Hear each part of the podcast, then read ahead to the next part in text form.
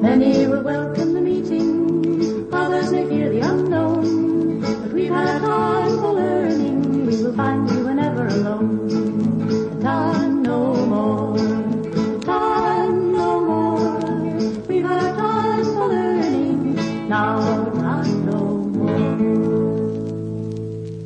more. Okay, backup recording, which I should have had going before I pulled you guys in and we're, we were live like this, but that's what this show is all about screw ups and um, amateur moves.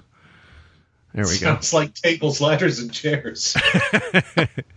Radio Mysterioso, and I'm here with uh, Paul Kimball, host, producer, director, writer, and um, all around god of uh, the new show Haunted, and his um, uh, cameraman, co host, all around god of everything technical on the show, just about Dylan Garland. How are you guys?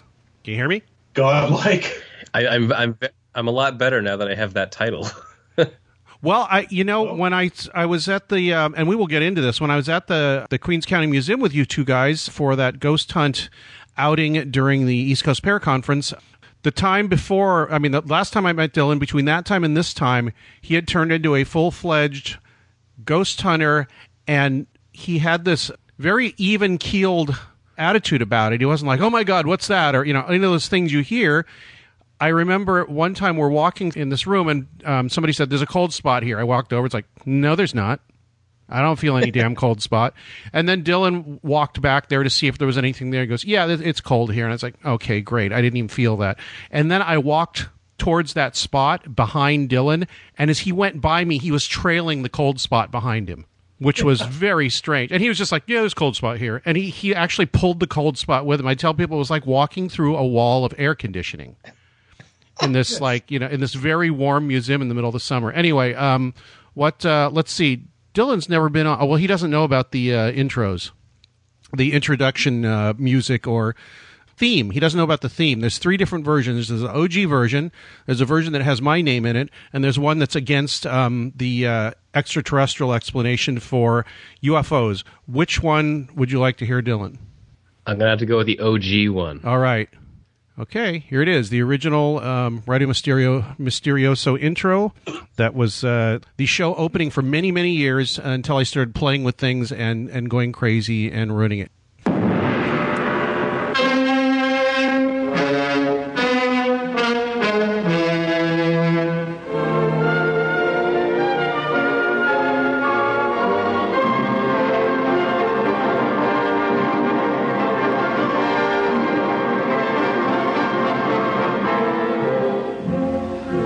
My friend. We are all interested in the future, for that is where you and I are going to spend the rest of our lives.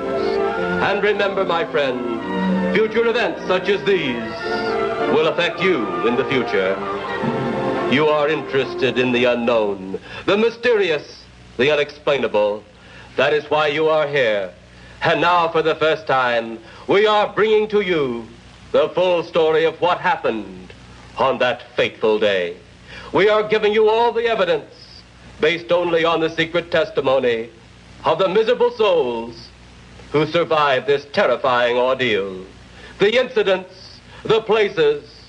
My friend, we cannot keep this a secret any longer. Let us punish the guilty. Let us reward the innocent.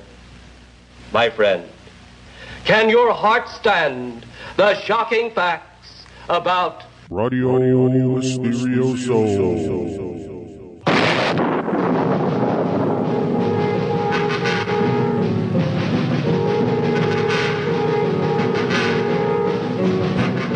Yeah, usually I'm using that time to um, as uh, who did who said this, and I've I've mentioned this before. Uh, Louis C.K. When you when you have kids and you're walking around the behind the car to go to the other side, it's like a little vacation.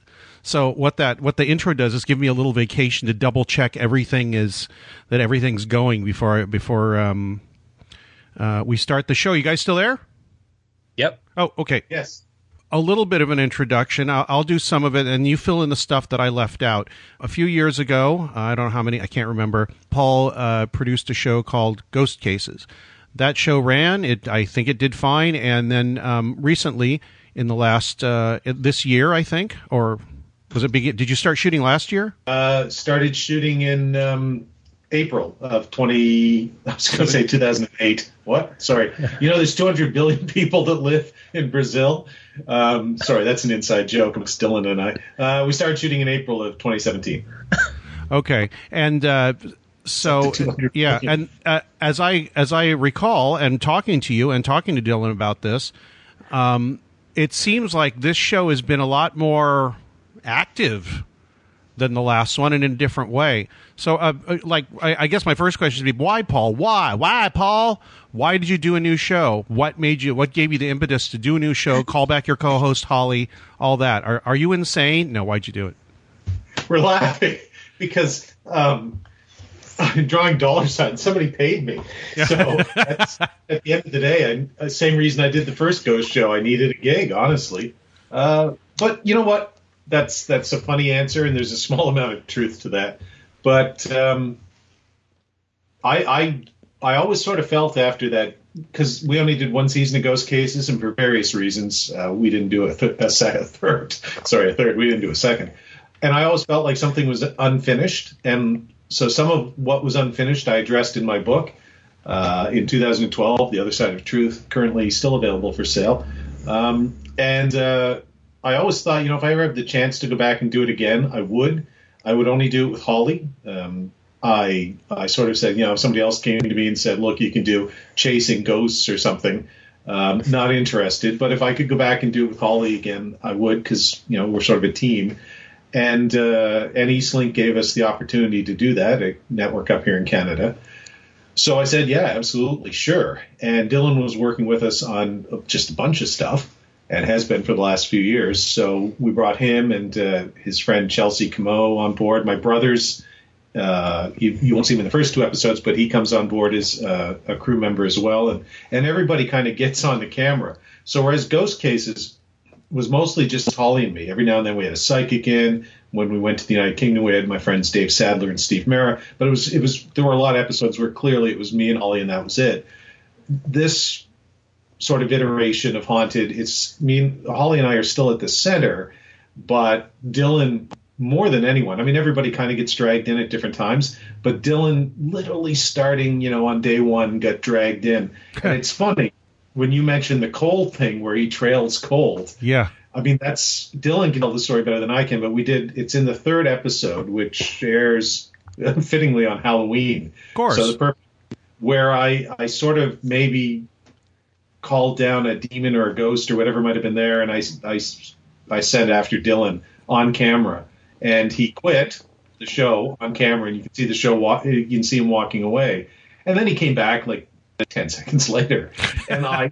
being- being the good guy that I am, though, I apologized and I took the, unlike Holly, who, when she sends demons after Dylan, and he can describe that later too, she literally still won't admit that she did it. But um, but I immediately said, yeah, no, my bad, terribly, terribly bad. But at that point on the stage, I went, you know, wow, oh, I feel really cold. And Dylan went, yeah, I feel it too. So, and that's kind of maybe where it began for him. Uh, and then it just got worse and worse and worse to the point where Holly and I now joke, you know, all that stuff that used to trail and haunt and, and, and whatever us, well, we, we dumped it all on Dylan. And, uh, and now So it's he, sort of, he became kind of a magnet uh, as a result of being on the show. sure, a, ma- a magnet. Yes, that's, that's one way of putting it. or a, a center of activity or some a beacon I, I don't know what you call it Those are, those are also other ways of putting it. Sacrificial lamb works too. A lab, lab rat. Lab rat. that's uh, oh, ten, what is it? No, controlled experiment. That's There what you she go. calls it. Yeah. D- dylan didn't we work on, on on on the film that shall not be named together i think we did We did. I was only there for two or three days, uh, but yes, that was the first time I met you back in 2008. Uh, yes. 2008. That's not ghost cold. That's past cold. yeah uh, uh, That's, that's Sandy Point cold. yeah uh, it was it was uh, I, I will bleep this out if you like but the film was eternal No. kiss and uh, Oh, I made my peace with Infernal Miss. So I think you have because we actually went to the, the sign at the um, at the at the Shelburne sign, which is where the shooting took place. In, in the shooting took place in Shelburne. Um, the production took place in Shelburne, and we actually I, I didn't think I didn't think Paul would even go near Shelburne, but he actually stood in front of the sign and posed uh, when we drove by there when I was out there last year. So I guess he had exercised some of those demons. Um, yeah, and, and we have to make clear for your American listeners that this was in Canada. So when Greg says the shooting took place in Shelburne, we were shooting a film, as opposed to if this had taken place in America, it would have a totally different meaning, unfortunately. Up here, we just use cameras, folks, just cameras. So um, there were still plenty of casualties, but uh, including almost my career, and certainly about two or three years of my life. Um, but you know, that's there, out of every cloud, there's a silver lining, and one of the silver linings out of Eternal Kiss was uh, Dylan, who came on board as how old were you? Sixteen. Uh, I might have been younger. I might have been like. 15? I think I was only fifteen. Yeah, so he was a young high school student who wanted to make films, and uh, his mom somehow cooked it up with the owner of the studio, crazy Jim Kendrick, mm-hmm. to uh, introduce him. And he said, "Look, uh, you know, do you mind if this kid comes on board and job shadows you as a director? And, and by that point, Greg, you might remember I was drinking heavily. So I don't know. I probably said something like, which Jim took as a yes. And the next thing I know, this kid's on my set. And I went, how the hell? Who is this? Who is this? who, who let the kid in? I, I thought he was a full fledged member of the crew. I think I actually still have pictures of uh, Dylan on the set. Well, he worked harder than most of the crew. and he wasn't there for the crew rebellion at the at the end of the shoot. So uh, so Dylan skated completely scot free of all of the bad stuff, and he got to see a little bit of the good stuff. And you know, and then I don't know what you came back and tracked me down a few years later when you were going to the uh, school here in Halifax. Well, I yeah, because that was like I was in grade nine when that happened, so that was a while ago. So wow. a couple years later, I'm in I'm in university, and, and we met again for the first time at HalCon. Oh, I don't know if you remember this. Yes. We bumped into each other. We had a brief conversation. Then we went our separate ways. And then we bumped into each other one more time. And, and then we said, like, what are you doing now? And then it just kind of spiraled into you had, I believe, Cuckoo and the Clock was about right to be written, or it was in some another one of Paul's films. Yes, subsequent films, or based on a story by Walter Bosley. Yes, yes and then uh, we just kept working together on projects. Uh, you were helping me out with a couple of things. I was I've been on every one of your feature films so far, and then almost uh, ten years later, it's see. I wasn't there for the Crew Rebellion for Eternal Kiss, but it did take me ten years to pretty much walk off of Haunted. Does true. that count? yeah, well, it wasn't really even for rebellion. ten seconds the crew rebellion on Eternal Kiss was completely uncalled for. Dylan leaving the stage on Haunted, that was fair. I can't justify. I can't argue with that. That was that was like overthrowing Trump. That was a perfectly legitimate move.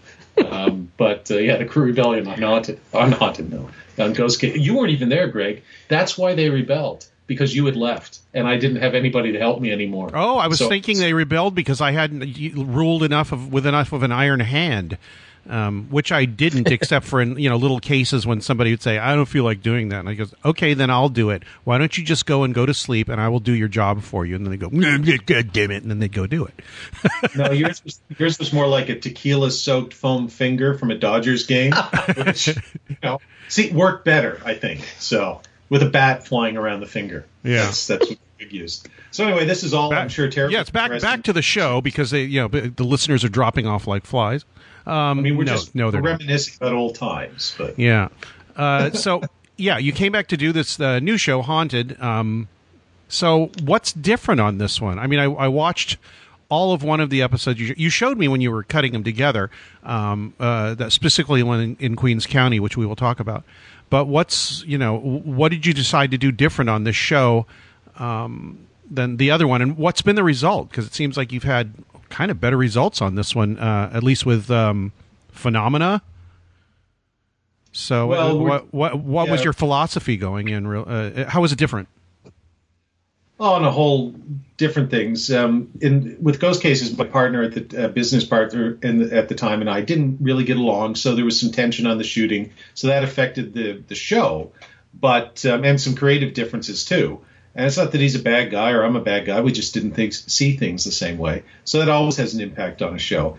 But we were younger. I mean, Holly was 24 or 25, and I was 40. So, wow, oh, that's a long time ago. No, I was 42, but still younger and hadn't done it before. And, you know, a lot of stuff just took us by surprise. And it frankly took us a, both a, a fair amount of time to process what was happening. So things would happen, and you'd be like, "This can't be happening, right?" Because I was very skeptical, and so was Holly. And I think you know, really, it took us eight years to kind of run all that through our minds. And also, we hadn't really seen each other for eight years. She moved to Vancouver shortly after. So, you know, there was a bit of weirdness too when she came back. It's like, are we still going to click? You know, are we still the mullion sculder of old? Turns out, yes, we are. And uh, now we're armed with a little more understanding of, of what we're getting into. And I don't know whether I think it makes for better television because more stuff has happened. We're more willing to open ourselves up and drag other people in with us. Ha ha ha. Yeah, but um, I'm not. It's funny. Miguel uh, Red Pill Junkie wrote a review today for um, for the Daily Grail because I sent him the first two episodes, Ah. and it's it's generally a very positive review. And thank you, Miguel. But he makes a couple of points. One of which is, and so here's how it's different. Two two things. One of which he uh, points out at the end. He says, "These guys are good. This is a good show. They will have me hooked if it becomes, you know, if only they would make it more about their journey as people going through this experience." Because every ghost show has, you know, the REM pod and all that stuff that we use. Right. And I felt like writing them back and saying, "Okay, I'm going to send you the other 11 episodes when they're done, Miguel. You will see, and this is where it's different." We specifically set out to make a show that was a journey. So we reference previous episodes. Uh, it's not a drama. We're not making anything. It is a drama, but we're not making anything up. It's not scripted. But there's no question that as we went through it, a story emerged. And the story was as much about us. And it was originally going to be me and Holly, and then became me and Holly and Dylan. And then Chelsea and Jim got dragged in. Um, and Kim Bennett, who was with us for a few episodes. So it's, there's that character journey. Um, and, you know, we are characters. We're real people, but you can call us characters, if you will, if you don't know us. And you can follow our journey. It's very real, it's very organic. But that sets us apart, I think, from most other ghost shows, including Ghost Cases, where there was a little bit of that. But most ghost shows, they show up at a place. Hi, here we are. What's your story? Yeah, it's it's Great. reaction Investigate. mostly. Right, and then they resolve it, and then they drive away, and then they never refer to that again. We constantly, like, you will see us because we shot this in a f- relatively constrained space of time, about a month and a half total. Hmm. You'll see we're that we could be at location five, and what happened in locations two, three, four, and one are still resonating with us. And I don't want to be cheeky here, but haunting us, if you will. So the haunting element, the being haunted element, just builds throughout the entire show. So I chose Haunted as a title because I thought Holly and I were still haunted by what had happened to us all those years ago. And then as it turns out, it was even more apropos because we become consistently haunted by what's happening happening to us in the show. And sort of I've sort of rambled on here. I just want to hand it over to Dylan because people have heard my voice a lot over the years on your show and other shows, and I've talked about a lot of this stuff too. So cool. Here's this young guy. Dylan's only what are you now? 24? 25. Oh man, 25. Wow, I remember when. Uh, so Dylan's only 25, and he he came in mostly as a hey, this is a good gig, and I get the I get paid, and you know credit, and I like working with Paul. Two of those things are true. And by the time he left, so here's a real journey. I came in still skeptical, but Holly and I had done this before. Dylan hadn't. So you know, my, the, my question to Dylan. Would Yeah, that was going to be mine too. Actually, what you're going to say? yeah, sure. Like, what were you expecting when you came in? And when you left at the end of the first season, and I say that because we've been renewed for a second season, Excellent. which we start shooting soon. Um, how did you feel at the end of the first season? So, if you want to chart somebody's journey, we all had one, but he really, it's like, a- Yeah, what what what change did the character go through that's always required? Well, it's it's funny because when I was kind of brought in to be the cinematographer, I my first and this is the complete honest answer. The the, the one thing I was thinking about was like, okay, how are we gonna fake stuff? Because it's kind of this preconceived notion that a lot of these shows are fake. So I'm like, okay, it's TV. Um, I've never had those conversations with Paul about the paranormal, so I don't know his side of it at all. I got to know it through this through making haunted. But the second that we got to our first location, I kind of quickly realized that no, it's we're going to a place. We're letting whatever happens happens. If nothing happens, that's the episode. If something does happen, then we'll follow up on it. I was not necessarily a complete skeptic going in, um, but I had my doubts that we would be chasing orbs Yeah. the whole time, which I'm not a huge like Paul. I'm not a huge fan of orbs. Um, Me neither. I- it, it they just it, I'll say this, not to discredit anybody else's orbs, but if we included every single orb we saw on this shoot, we would never make like us as people would never be on the screen. No, although we did have a couple of its context, as I've always Yes. said. Yeah. So there, are, I'm not a big believer in orbs unless you can put it into an overarching context of a series of events that happen very close together. And once or twice in the series, uh, in the first season, that happened to us. Yeah. And so when you see the orb and these all these other things are happening, then you go, well, okay, maybe that ball of light is actually something interesting. Who knows? My my biggest I think change from from uh, the first couple of episodes to probably the last, and this is a famous Paul Kimball favorite word to use, is synchronicities, because there comes a point where so many things are happening in one place that match up to this thing that none of you guys know. Because I was very selective with what I told you about one of the locations in, in the season, uh, which is a place called Cooper's Inn, and it's actually a place where my family, uh, my mother when she was about three or four, they live there. Um, and I told Paul that, but I didn't tell him much else. I didn't tell anybody anything else. And things just kind of started happening and happening. And the next location, those things kind of were consistent. And then they were ad, kind of building this big stream of. It's kind of web of a story. We use the analogy a lot. It's a big spider web of just things happening. And then at the end of it, we're like, oh, wow, that's kind of weird that it relates. So my whole, I think, switch from day one of being we're making a TV show. How do I, as a technical aspect of this show, make this look real? To, huh, I wonder why that happened. Yeah. What's going to happen next? Uh, so it, I think I, I went a, a lot away from the technical filmmaking side to interest in the events. I guess if that makes any sense. Yeah, it does. It it means you start it. The funny thing is that what, what resonates with me when you say that is you started out kind of agnostic about it. You didn't you didn't say I'm going in whole hog or or you didn't say you know this is a bunch of BS. You're just kind of like well whatever happens I've got other things to worry about and almost as a not a, a, a side you know a, as a side uh, theme to that suddenly stuff started happening around you. I, I think there might be a connection there. What do you, what do you think ab- about just having that attitude and being sort of disinterested at first? I, I think so. Um, we, I was very because I I've, I was open to an extent. I guess when when I first came out, I think agnostic is probably the perfect word for that. Yeah. Um, but the more that I I distance myself away from that, you know, I've got other things to worry about. I, I kind of just found myself very uh, a lot more open to theorizing. It's one of my favorite parts about this show is that you know we, we take the time to sit down and we theorize about the context of situations and just discuss that. Um, I found myself a lot more excited about the possibilities the more that we got into this show. And I think at first I was a one track mind of this needs to look good, and I just kind of switched over.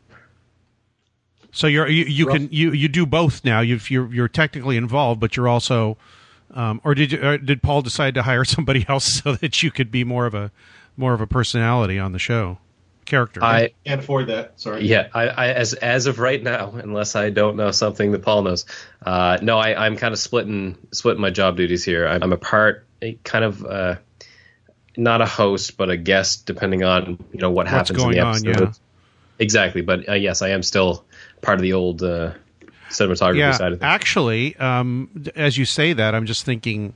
Uh, uh, as I hear that and what's been going on, if if your role was changed and you became a host, I bet some of that stuff would stop. Yeah, it's it's funny because it a lot of the stuff happened not so much when we're in the middle of filming because I'm actually on a couple of segments where Paul takes over the camera or his brother Jim who's on the show mm-hmm. he takes over the camera and I can't remember a moment where that stuff happened while I was on the camera. It always tends to happen as I told Paul. It never tends to happen when we expect it to happen. It's always in the middle of say I'm moving a camera somewhere or I'm in the middle of this somewhere. So I think if I'm focused too much on it, I'm never going to find anything. Yeah. Where I think if I'm doing my job and I'm I'm shooting these, I'm taking care of the closed circuit TVs and all that stuff, things tend to happen to me. So you might be right. Yeah, when you when you stop trying to make things happen, seems like when they happen. I, I, think you both mentioned that to me, and other people that have gone through this kind of thing and done this kind of investigation or worked on shows or whatever. So any kind of this, you know, eh, eh, whatever you want to call it, um, paranormal type phenomena, no matter what it is, seems to happen when people aren't really looking for it, expecting it, or or concentrating on it. Exactly. Yeah, and you know the truth is, um, like we're all working, so I guess the only one who doesn't have to work is Holly. She's primarily there as a host. She helps out carrying gear and stuff, but you know her her job is to be a host. My my job is split between being a host, but also directing and you know setting things up and working with Dylan to plan shots and stuff like that. And Chelsea's doing sound, and Jim's doing tech management, production management, and looking after the monitors. Yeah. And uh, and Holly actually, you know, to be fair to Holly, she does some tech management too because we have a lot of gear to manage. Right. And generally, I think it's safe to say Holly looks after that stuff. So you know, we all have other things to do to kind of keep us busy, and we still. You know, I can think of a couple of times when I had the camera on my shoulder. You know what? Here's a good example. Uh, I can think of one time in particular when I took the camera, which is a beast. It's like really heavy. So kudos to Dylan. Uh, and that was in Cooper's Inn when we were filming a REM, extended REM pod segment that you and Kim and Holly were all involved in. Oh, right. And yes. you know stuff that, that really was all about Dylan actually.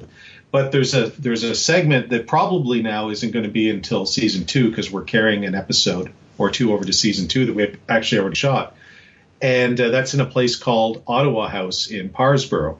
And so we go to it's an old, uh, it's a lovely, lovely old house owned by one of Canada's fathers of Confederation sort of our founding fathers. And he became a prime minister briefly. So he's from Nova Scotia.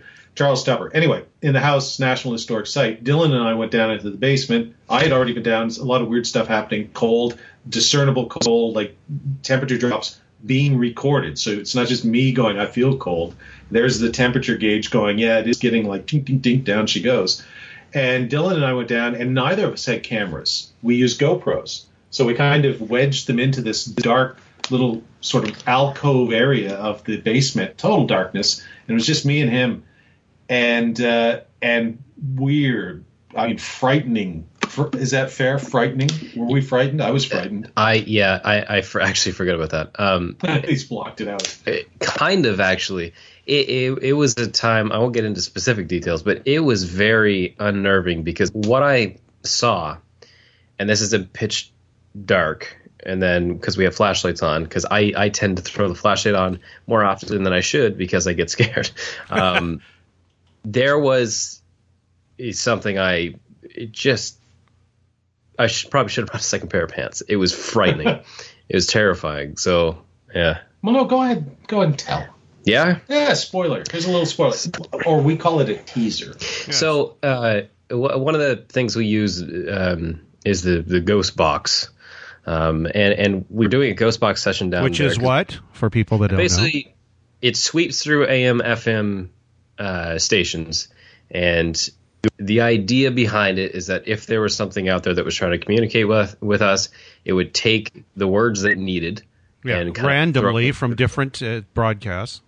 Exactly, and then try and communicate through that way. And we've had varying success with it. Um, and again, it's all about context. But for this instance, we were we were doing a ghost box session and we were getting some very bizarre lines coming through. Like one of them was somebody in the distance yelling "run," which is probably the most uneasy one I've heard during season one, at least. Um, and we turned the lights off. And this was an area that Paul felt weird about. I felt weird about. I believe Holly felt weird about this kind of back area of the basement. And as I had the lights off, Chelsea, our sound person who's nearby listening, you know, getting the audio for us, she moves, and then as soon as I look over to a pillar, I see what I can only describe as almost this like mischievous kid hiding behind a pillar. And the second I saw him, he kind of like scooted out of the way. So we turn the lights on, and Chelsea tells us, "Yeah, something just grabbed my leg. I have no idea what it was." Right, and I was holding an EMF meter, and as that happened, the EMF meter lit up, hadn't lit up at all yep. while we had been in the basement. And I was holding it right in the general area that Dylan was looking at. So bloop, up it goes. So again, any one of those three things, I suppose, maybe you could rationalize them away, I guess. But here we have Dylan seeing something, Chelsea feeling something. uh, and me picking something up on the EMF meter, and we don't view these things as ghost detectors. No. we view them as. That was although one of my, yeah, that was one of my questions actually. How much? Yeah, how much do you trust that equipment is doing what you think it might be doing? And it sounds like a lot of it is context. Like if you tell somebody that's not there that these things happened, um, I think that their inclination would be whatever their belief system is. Well, that's coincidence, or wow, that's a really you know that that's a really good uh, indication that something's going on. How do you treat you know these instruments and their readouts? Like if you get one on one and nothing on the others, or if you're asking a question, for example, we were in the Queens County Museum, and Paul said. Do you, who do you want to talk to this evening? Do you want to talk to Paul or Dylan or Greg or Micah or Ryan? And before, like right when he said Ryan, we heard the ghost. Everybody thought they heard the ghost box say Micah. Now, Right. is that because we all wanted to hear say Micah? Is that because Micah was the most animated person there, and that's what everybody would imprint on? What is your model for what is you know what what is quote unquote real or significant? Well, look, some things are pretty simple. So if you got a thermometer or a temperature gauge and you see it going up or down, that one's like that's just science, folks. The temperature's going down. So that one, uh, whatever's causing it to go down, is open for debate. But you can actually say, "Oh, temperature's going down." Right. I view, I view all of these devices, um, especially going in. I view the REM pod and the Ghost Box, especially the Ghost Box, with a massive Greenland-sized grain of salt. But my brother thought, in particular, I think it was Jim that said the Ghost Box would be really cool for vision. Other shows use it, so let's take it. And I went, fine, we'll put it in the budget and we'll buy it.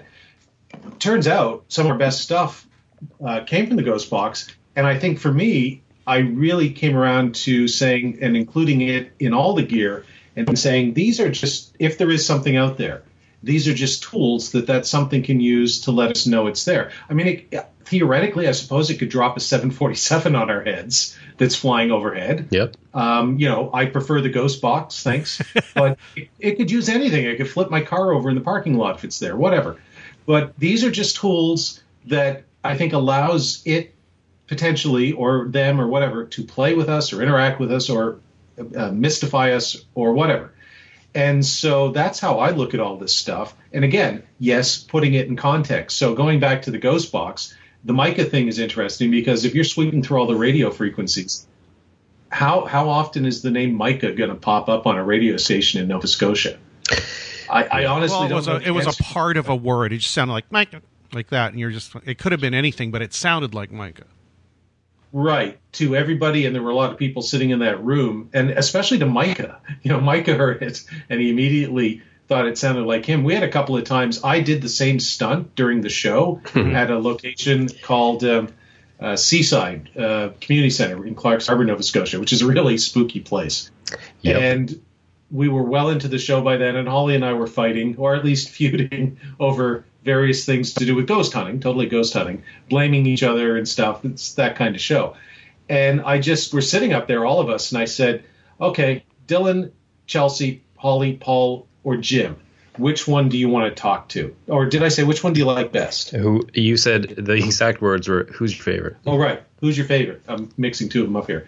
And I swear, you'll see it on TV. It's like Holly. and you can see Holly jump back, and I go, you can hear Dylan go, and everybody's, did that just say Holly? And Holly's like, yes, it just said Holly.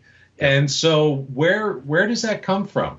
And again, it's in the context of what was happening that night, which was just a never-ending sequence of truly weird events. A lot of which we, all of which we couldn't explain. Um, auditory, physical. I mean, that's the episode where I literally get pushed Yep. by something uh, on camera. And so folks can look at that and think one of two things. Either I faked it or it really happened. Now, I think folks that know me know that I've got enough credibility built up over 20 years. I'm not going to fake it. And frankly, there was enough cool stuff happening. I didn't have to fake it even if I wanted to. Especially what happens before that. Right, especially with the Nazi stuff that happened before that. It was a very Trumpian episode. So, I mean, just really weird, weird synchronistic stuff. And then this happened. So there's physical, there's auditory, there was electronic gear cacking out. One of my personal favorites, Dylan. Here, Dylan, talk about batteries. Love batteries because in ghost Sure. cases we had some of these problems too, and it's ah, important. yeah, Oz Factor battery thing. Yeah. Right. So it's important for people to remember two things here as Dylan tells these stories. One, uh, we are trained professionals. I've got 20 years experience. Dylan's been educated in this. He's been doing it for four or five years, award winning music video director, blah, blah, blah. We know what we're doing with all this gear. And two, really important, we bought really expensive gear. Like this is really sort of high end stuff here. And so it, it shouldn't, and it still works and it hasn't been failing. So Dylan, talk a bit about the batteries because that's one of those things. And again, let's let's contextualize it to Seaside because Yeah. we've been talking about it and what happened there because we can't explain it. Well, uh, just to add to the point of the gear, I, I've always seen it depends on what gear you're talking about. The REM pod I've always seen as a bit of a starting point, where if if the REM pod goes off, And and you'll Okay, have to explain what that piece of equipment to, is too, as well. I, I, I, I, I'm afraid. As you go through Sure. them, maybe you can explain what they are. Absolutely. So the REM pod, uh, basically, it's all about. Um, well, there's two kind of things it does. It's almost this like uh, hockey puck shaped thing with an antenna on it. And the idea, in the kind of simplest of terms, is that if something were to stand next to it, like very close to it, um, it would it would beep. So there's four colors on it, and it would beep in the direction that whatever is standing next to it, uh, it would show you, hey, there's something here. Um, so if I were to stand by it, um, it would go off in my direction. If no one's around and it goes off, Yeah. How does it do So- that? Does it detect a change in if somebody's if something? My idea was that if there's a change in air pressure, like something, because when I waved my hand over it, it'd go blip because I figured I was changing the air pressure around it. Right. So uh, there's two kind of parts to this. There's one is is temperature, um, and that's the one that you actually experienced when we were there uh, with kind of the Mac Tonnies Yeah, connection. We'll, we'll talk about where, that. Sure. Um, where if it gets colder in the room, it will be blue, uh, and if it gets warmer, it'll be red. It usually doesn't stay static and, and keep going, which it did for us.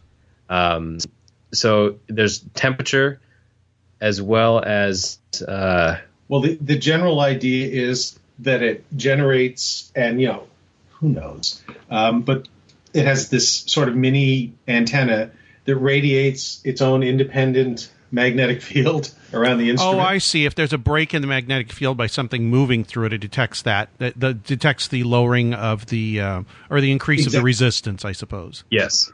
and you know, your your electronic gear will set it off too. So if you're standing next to it with a, a All sirens, right, those you've got a sirens. si- you've got a siren, so that that that helps. I think it just stopped out the house. Oh, um, you know, if you have a walkie-talkie or any really any electronic gear around it, it'll set it off too. So, but yeah, that's the theory behind you know the scientific device known as the REM Yeah. pod. Yeah, and So, I interrupted you to ex- explain the the thing, so please go ahead, Dylan. No, no worries. So a lot of that stuff I've always kind of saw, uh, and I, I can't speak for Holly or, or Paul, but I've always seen it as okay. That's that's part one. Something is weird in this room. Let's see what else we can find. And and like you guys have both said, context, context, context. Without context, w- we've never taken like, oh, in this room where nothing's happened, we heard something out of the ghost box. Let's take that as face value. Right. It's always this kind of baseline building idea that we're using these tools, and they are not ghost detecting devices. At least, not that we know of. Well, they might detect ghosts, I guess, because the ghosts choose to interact with you. But then, the, you know, it leaves the question: what is a ghost? Sure. And every you know, most people tend to think, oh, it's dead grandma or something. And we don't go down that road. We consider it, but you know, it could be a whole host of other things. Yeah. Yeah.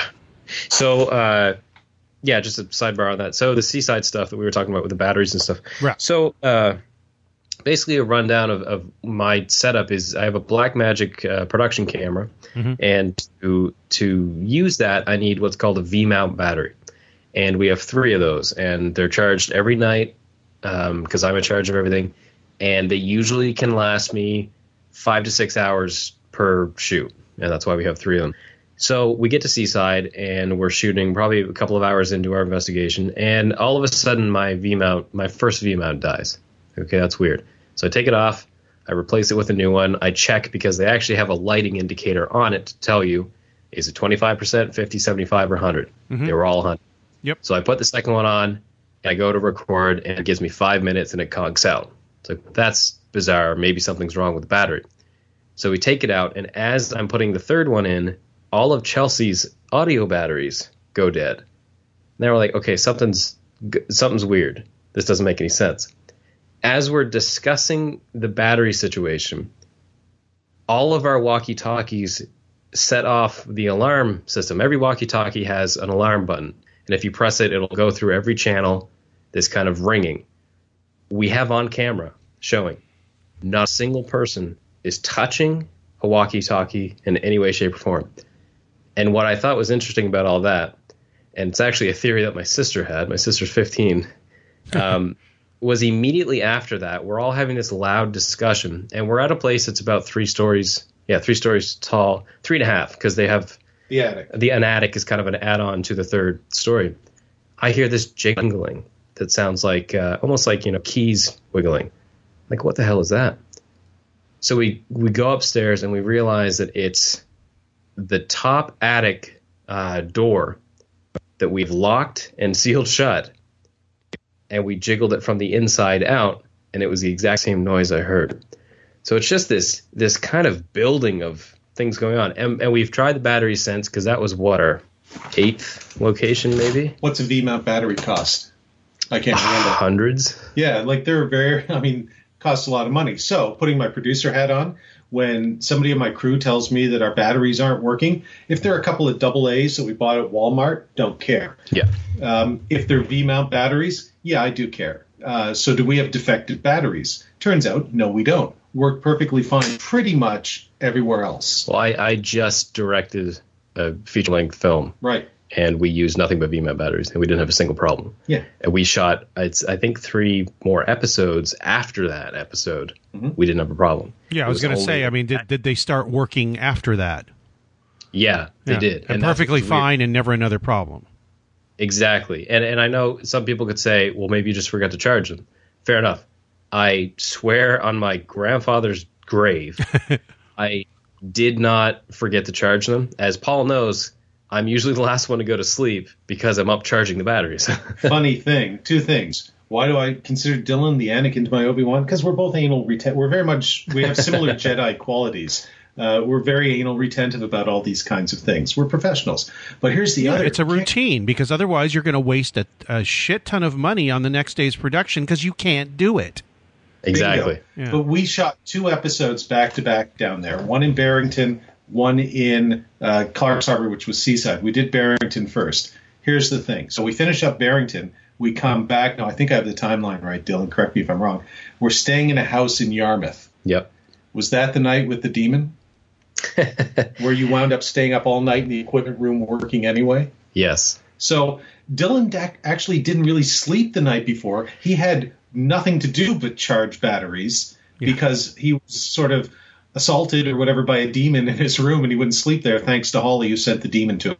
Which Holly's not here to defend herself, and by defend I mean make excuses, which is what she does all the Is she listening? she's probably if she is, she's probably throwing things right now. She could be. Feel free to call in, Holly, because Dylan and I can tell the truth now, which is Holly saw something in her room in Yarmouth. We weren't even filming in this place. This is where we were staying. Which she described as darker than dark. Yes, which I- Shadow. which she's run into back in ghost cases. Uh, we had Yes. something like that. happen Yeah, other, other people I've interviewed about this kind of stuff say, yeah, the, the darker than dark uh, uh, shadow that goes through. Actually, this is So let me- described by a guy that told me that you can uh, call up uh, alien type stuff, and he said that's some people have seen that too. Anyway, go ahead. So let, let me ask you a question, Greg, because you're an independent, neutral arbiter and you're a decent human being. So you're in this Maybe. room, and you've got four friends and coworkers in other rooms, and you see this thing that is frightening. What do you do? I run in the other room and tell people there's something screwy in my room, and I'm not staying in there. You'd think so, right? Thank you. I'm thinking that 99.99999% of the 200 billion Brazilians alive who are listening to this would have the exact same. That's billions with a B, folks. Yeah, it's an in joke here. Um, would have the exact same reaction. You, you keep using that. You're going to have to explain it. Uh, yeah, I will later. Okay, go ahead. Um, so Holly's in at 0.00000000.1% or 1% of people who are Sith like evil. That when that happens, even though we're not on camera, we're not working, we're just ta- you know it's days over, got to sleep. What does Holly do, Dylan? Well, she decides to experiment, and through her words, she wanted to know if something was weird in the house from another point of view where, you know, she doesn't say, "Hey, I'm going to try this. Let me know if something happens." She decided to send whatever it was that was in her room over across the hall because me and her were directly across from each other, and she sent it to my room. And we had stayed there one night before this, Mhm. And I was fine. It was a very comfortable room. It was nice. I had a good sleep. Lovely house, big old sea captain's mansion. So, just for context, I think we were there another four nights total, uh, Yes. split up between two trips. I did not sleep in that house. I could not sleep in that house because for some reason, the second night, I noticed a very unnerving shape and sight in the basically the the bathroom area of my room. Um, which he could see from his bed. yes. So his what bed moving lying- or Well, it's important to know where the bed is. So the bed is, you know, he's lying on the bed. When, he's looking at the wall, but then he's looking in through the door to the bathroom, and he can see the shower, which has a glass. a glass pane on it. Right. S- So basically, what, what it is is is got the glass pane on it, and then behind it you've got a little bit of reflective rock tiling. And uh, again, didn't see this first night, but the second night I had all the lights off. I looked over, and I it, I just felt for some reason super uneasy about being in the room. Hadn't happened before, and the timeline works pretty well with when uh, Holly was having the same feeling. So I look over, and and this is going to sound so foolish, but I, again, swear to God, this is what I saw. Basically, the shape of two eyes with a red hue, which is always a good start to seeing something in the dark. great. Yeah, the shape of a face, but a little bit of a longer face, like not quite human, and basically what looked like dark horns on the top of it. And I was like, okay, that's weird. So I thought, okay, it's a it's a pane of glass and it's reflective rock.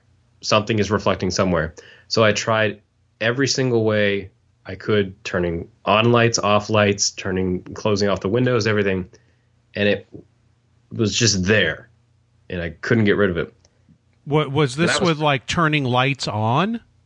Yeah, I mean, like, like you were on- saying, saying there and go, what the hell is that? Did the first thing I would do is jump up and turn on the lights to see if it was still there. I stared at it for about five minutes, almost frozen in fear. But then I did exactly what you just said. I stood up, turned on all the lights. I was like, okay, what? That's really weird because I can still kind of see it. The weirdest part, though, is that uh, one, the red eyes, a little, little freaky, little bizarre. That was about two days, and then we left to go to Halifax because we had other places to shoot. We came back for two more episodes in the sh- in the South Shore area.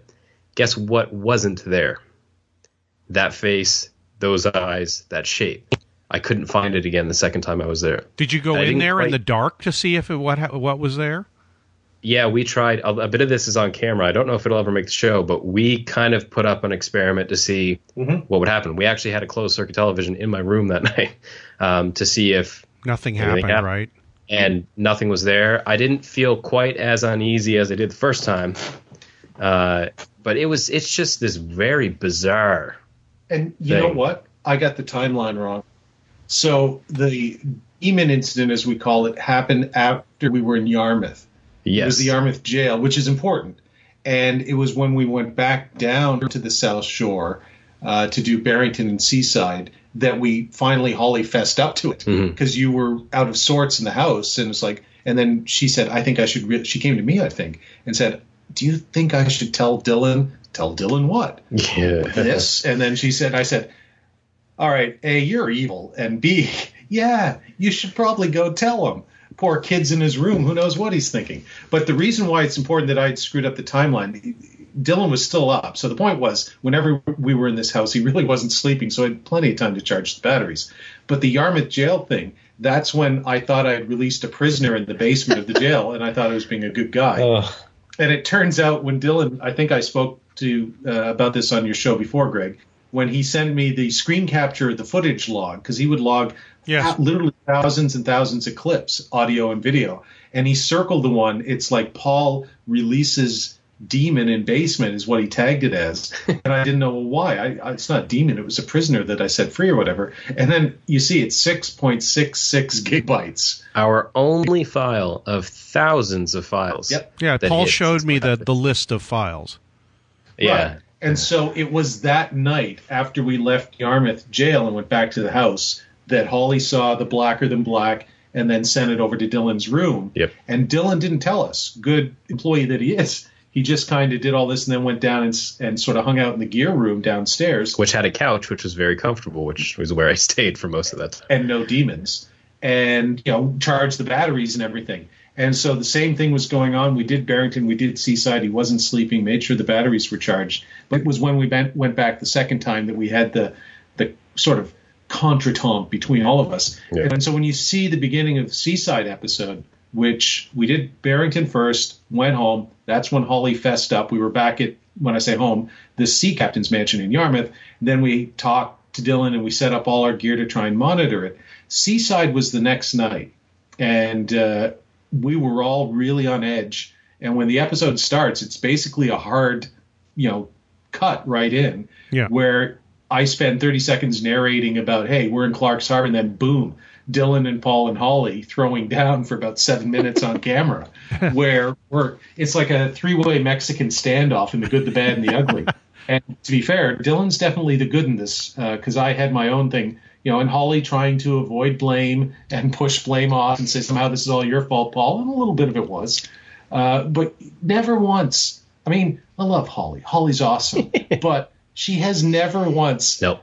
come to grips with the fact that something she saw something that was could only be bad, and she said her first reaction was to send it across the hall to Dylan. So we now have a new rule, which is nobody sleeps across the hall from Holly. You see, it, it's a good it's a good analogy, the good, the bad, the ugly. Because I, if I'm the good, I leave Van Cleef. no, hear me hear me out on this. I think you're the ugly. Oh, Because at the very least, the ugly was honest when he needed to be. that's true. The bad was not. The bad, Yes, yeah. She's Lee Van Cleef. yeah. So I don't want to take that away from you, but No, I, I get There- to be. I get to be Eli Wallach. That's a pretty but- good second place. But place. that's okay. Yeah, yeah, Cleef- yeah. Eli Wallach rules, especially in that role. Uh, there's two questions from listeners. One is, does Holly make these entities do her bidding? From Jeff. Yes. I, I, I definitely can't say no. Yeah, and the second from Phil said, "I'm not a demonologist nor a very good Christian, but where does it say in the Bible or anywhere else that demons have horn or, horns or red eyes?" My, I, I will let you you guys answer that first, and then I got my own idea about it. So here's my idea, and then I'll let Dylan go. Um, uh, if there is such a thing as a demon, it can look, I assume, like whatever it thinks it should look like, or whatever it. So, in now Dylan can answer this. I don't know what Dylan's perception of what a demon looks like, but forget the Bible. In popular culture and our own modern mythology, our perception of what demons look like is pretty clear. You know, the horns and the red eyes, and if you could see the feet, hooves, and a tail and a pitchfork, or variations of that element or those elements. So, not necessarily saying it, it was even a demon, but it could have manifested itself in Dylan's come, pulling something out of Dylan's mind, like that Star Trek episode. I use this example a lot, where the two aliens pull stuff out of Kirk's mind, and the next thing you know, they're in a giant castle with a couple of wizards, because that's what he was thinking of. So there may well be an element of that, which means it might not be a demon, although it could be a demon. And the, you know, demons can present themselves if such things exist, and I'm not saying they are, but if they do, one would think that they could present themselves in myriad ways. And largely, and you and Greg and I have talked about this for years in public. Same thing with UFOs and any of this stuff. The idea that whatever's out there is presenting itself to us in varying ways over a series of years, depending on who you are. So that's my idea on it. Dylan's idea might be, yeah, it's just a fucking demon, man. It's just a, I don't know. now, now nothing came out at me and said, "Hello, I'm a demon. I'll be in your bathroom for the next two days," um, which would have been nice because I would have known. If Paul, Paul had a very um, a very good analogy in the first episode of the show where he talks about this trickster like element. Um, you know, we all thought that maybe something was toying with us, and Paul used the you know why do we use lasers with a cat? You know, it's fun for a while. We're just messing with them. Uh, The way I see this is that if a demon, and I use the term loosely because I have no idea what this is, if if a demon is trying to get a kick out of whoever his victim is or whatever, and you know if if if I'm playing with the cat with a laser and the cat's just sleeping, I'm probably going to stop with that laser. So maybe the laser for Holly was this darker than dark matter, where the laser for me was this very stereotypical idea of what a demon would look like. So if there is something out there and it was trying to get energy from me, and it saw me squirming once I saw the red eyes, you know, maybe that was like, okay, cool, I'm gonna run with this. You know, I don't know. That's that's the only theory that I can kind of throw out there. Yeah. Right. So, you know, we don't want to get into a deeply theological argument uh, about the nature of demons and how they Yeah. appear. No, And- well, I, I, we will get into a deeply you know, philosophical argument about what might be going on here, but that, that's a little later. In the, I'm saving these questions. Go ahead, Paul. right. And so we use it as we say demon as shorthand. Yes. um, and it could be a demon. I have friends who are ex, you know, they do exorcisms. They're real ministers and studied it, and, and occasionally have performed them. That stuff still goes on. People certainly still believe in that stuff, and maybe it's possibly true. My thing would be, what does demon mean? Well, demon. I think it's safe to say nobody really ever assumes demons are good things if they exist. You know, they are the darkness to the light that would be God or angels or whatever. So um, it- when something like this happens, I'm not prepared to say that what we're dealing with, if we're dealing with anything, is evil or means us ill intent. I just start to begin to think that it's at least as likely as not that that is the case. So then you're into questions of motivation. Uh, and using the cat analogy, well, I don't, you know, I don't mean for the cat to continually jump up against the window and brain itself, but you know, there are bad people around, you know, just like tormenting animals. Not all human beings are nice. So, may, you know, Mac Tonnies used to play with his cats with a laser, and he meant it in a playful way. Cool. There are other humans that probably play with their cats and would mean it in a not playful way or could get violent. And so we could be, you just never know. I guess the takeaway is you kind of never know what you're dealing with.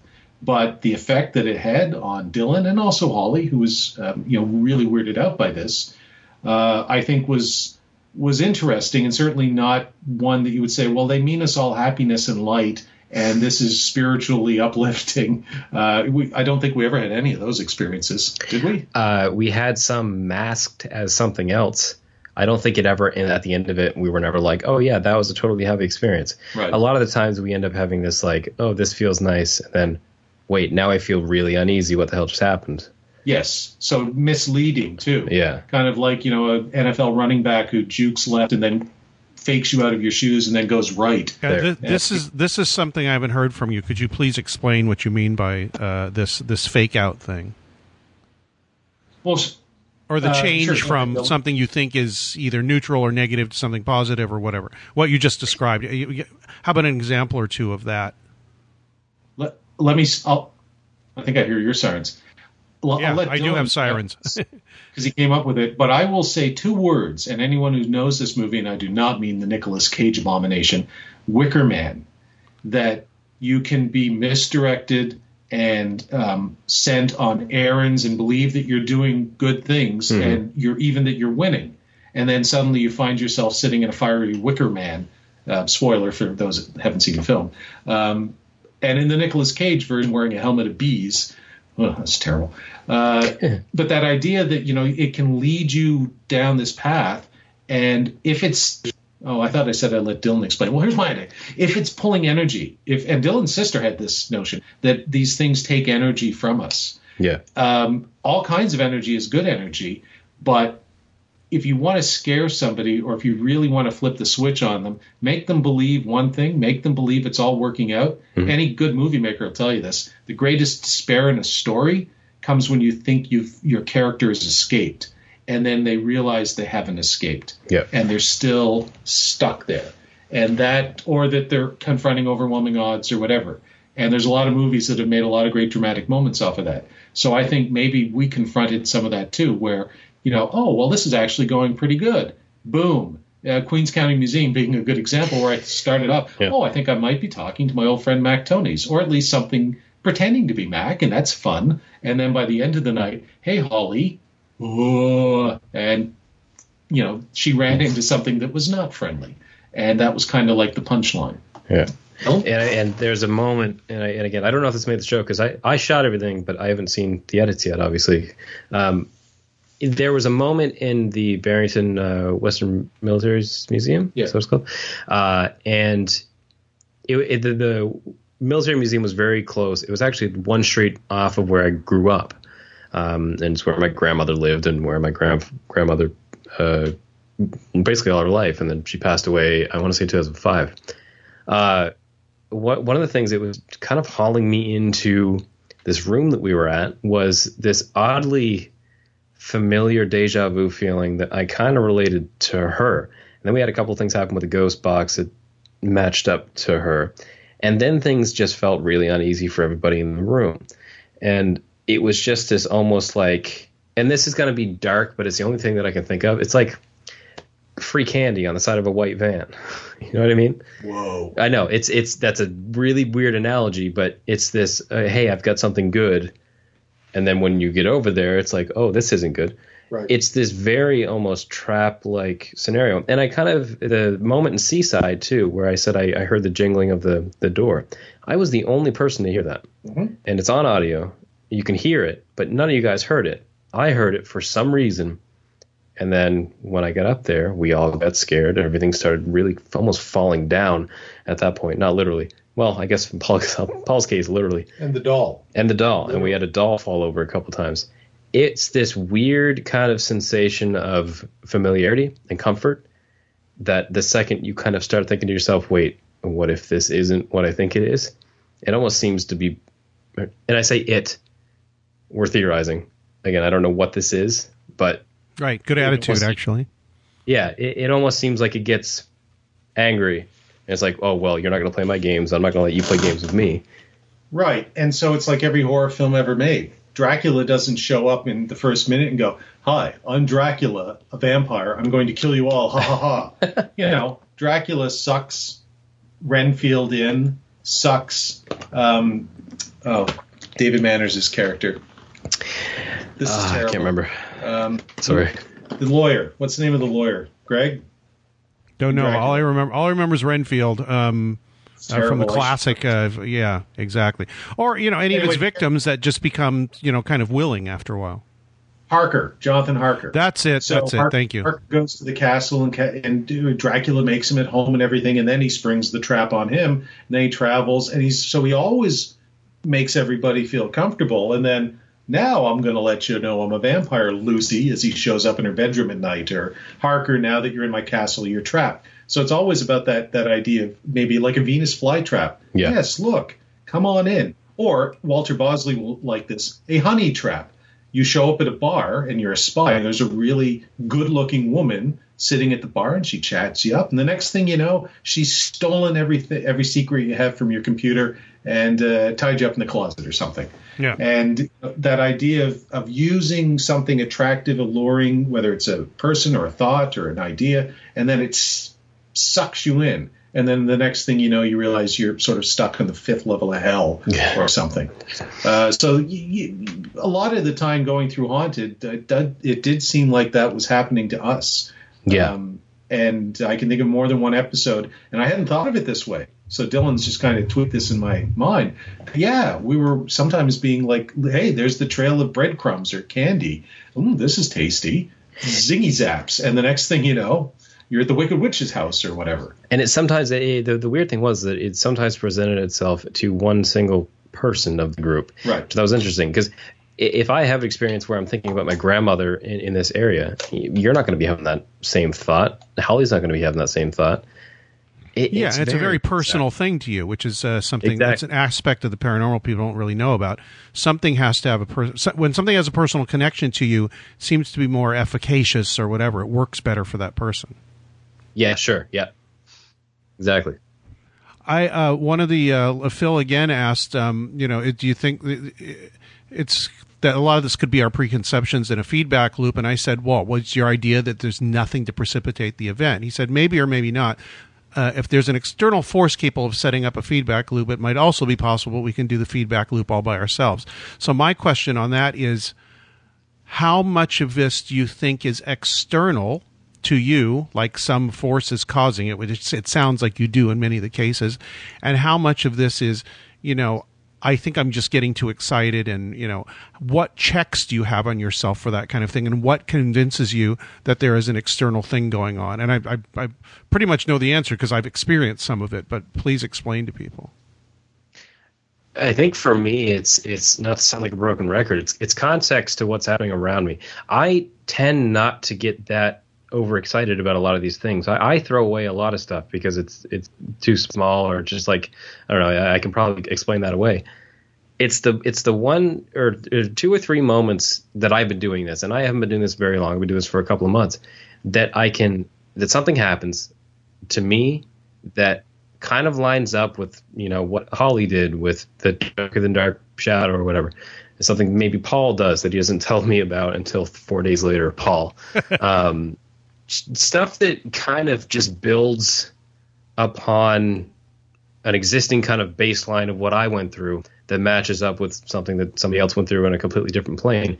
And again, I'm I'm the kind of person that is open to let's talk about this. I mean, me and Holly have talked probably over a hundred hours just on on one thing that happened during the show because we like theorizing, trying to figure out, oh, what is this? I think a lot of it, I when I realize that I'm getting overexcited about something, I will usually shut it down. I think Paul can probably agree on this that um, if I'm getting myself too much in a personal bubble, I'll remove myself from that. I'll say, okay, I know what I felt. I'm going to let these guys do whatever they're going to do, and then see if anything lines up. And if it doesn't, I just kind of move on. So I I try to be aware as much as I can if I'm getting too deep or too overexcited and too stuck on one plane of existence because I don't like I don't like being so in one you know in one dugout. I like kind of watching from the stands, seeing what both teams are doing, and saying, okay, cool. Yeah. What does that mean? I, I like Carlos's theory on all this, which is that it's bored teenage demons Oh, you're wa- you're watching by, the uh, thing too. Good, the chat room. Yeah, just look, uh, getting their kicks by scaring, baffling people. So that, that's as good a theory as any. I like, like, that one. hey, here we are on the third level of hell. What are you doing tonight, grog grog? I don't know, Blicklock. Let's uh, let's go up to the Seaside Community Center and uh, I hear that Dylan Garland. Screw with screw with the ha- uh, the ghost cases people. Yeah, I mean, sorry, with know, the haunted Frank, crew. Frank the demon from the fifth level, you know, kind of told us about that kid. He's we can we can mess around with him. Let's go. And there's a demon named Frank. Well, of course there is. There's well, there's Glorglog, Blickblock, and Frank. Frank. Exactly. I like that. Those are the big three demons. Um, they they overthrew Mephistopheles about three thousand years ago. So the Bible just hasn't caught up to that, or Gog or Magog or whatever. I like that. I, you know, for me, it's all it's the same check, and I think Holly may be listening because I know she's still awake. She left the she liked one of my Facebook posts, so I know she's out there in the ether. She's in Vancouver right now, so she's in the right time zone too.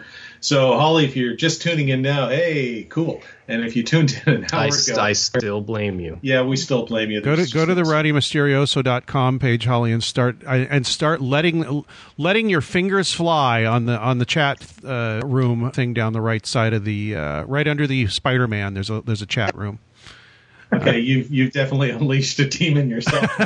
We'll put her face paint on and be the demon Holly coming from Vancouver. But for me, there's just a, even with all the things that I've experienced over the years, um, there's always something in the back of my head that still says, "Yeah, you know what? This can't actually be happening. This can't be happening. It does, that's not as pronounced as it used to be." Now there's another thing is switching my head going, hey, stupid. Yes, this is happening. That like, was seriously. one of my questions for you, Paul. 10 years ago, even maybe even five years ago, what I saw that, ha- and we'll talk about the Queens County when we were there because I was there for that and I wouldn't want to talk about it. And I think we already talked about it a little bit on the other show that we did right after. But um, mm-hmm. the Paul of five or 10 years ago would not put up with a lot of the Paul of right now. Is that a fair thing to say? uh, with regards to this stuff? In so many ways. Oh, wait, sorry. In regards to this stuff, I thought you were talking about life in general. Yeah, yeah. that too. But we're talking about that. We're talking about uh, the uh, haunted and and uh, the, the work you're doing with that and that area of the paranormal. Ten years ago, absolutely. A couple things happened since then. One, I did ghost cases. Two, I started hanging out more with, well, even before that, Mac and you and Nick and Bosley and uh, and even Gorightly and other people started reading more and talking to people more and stuff like that.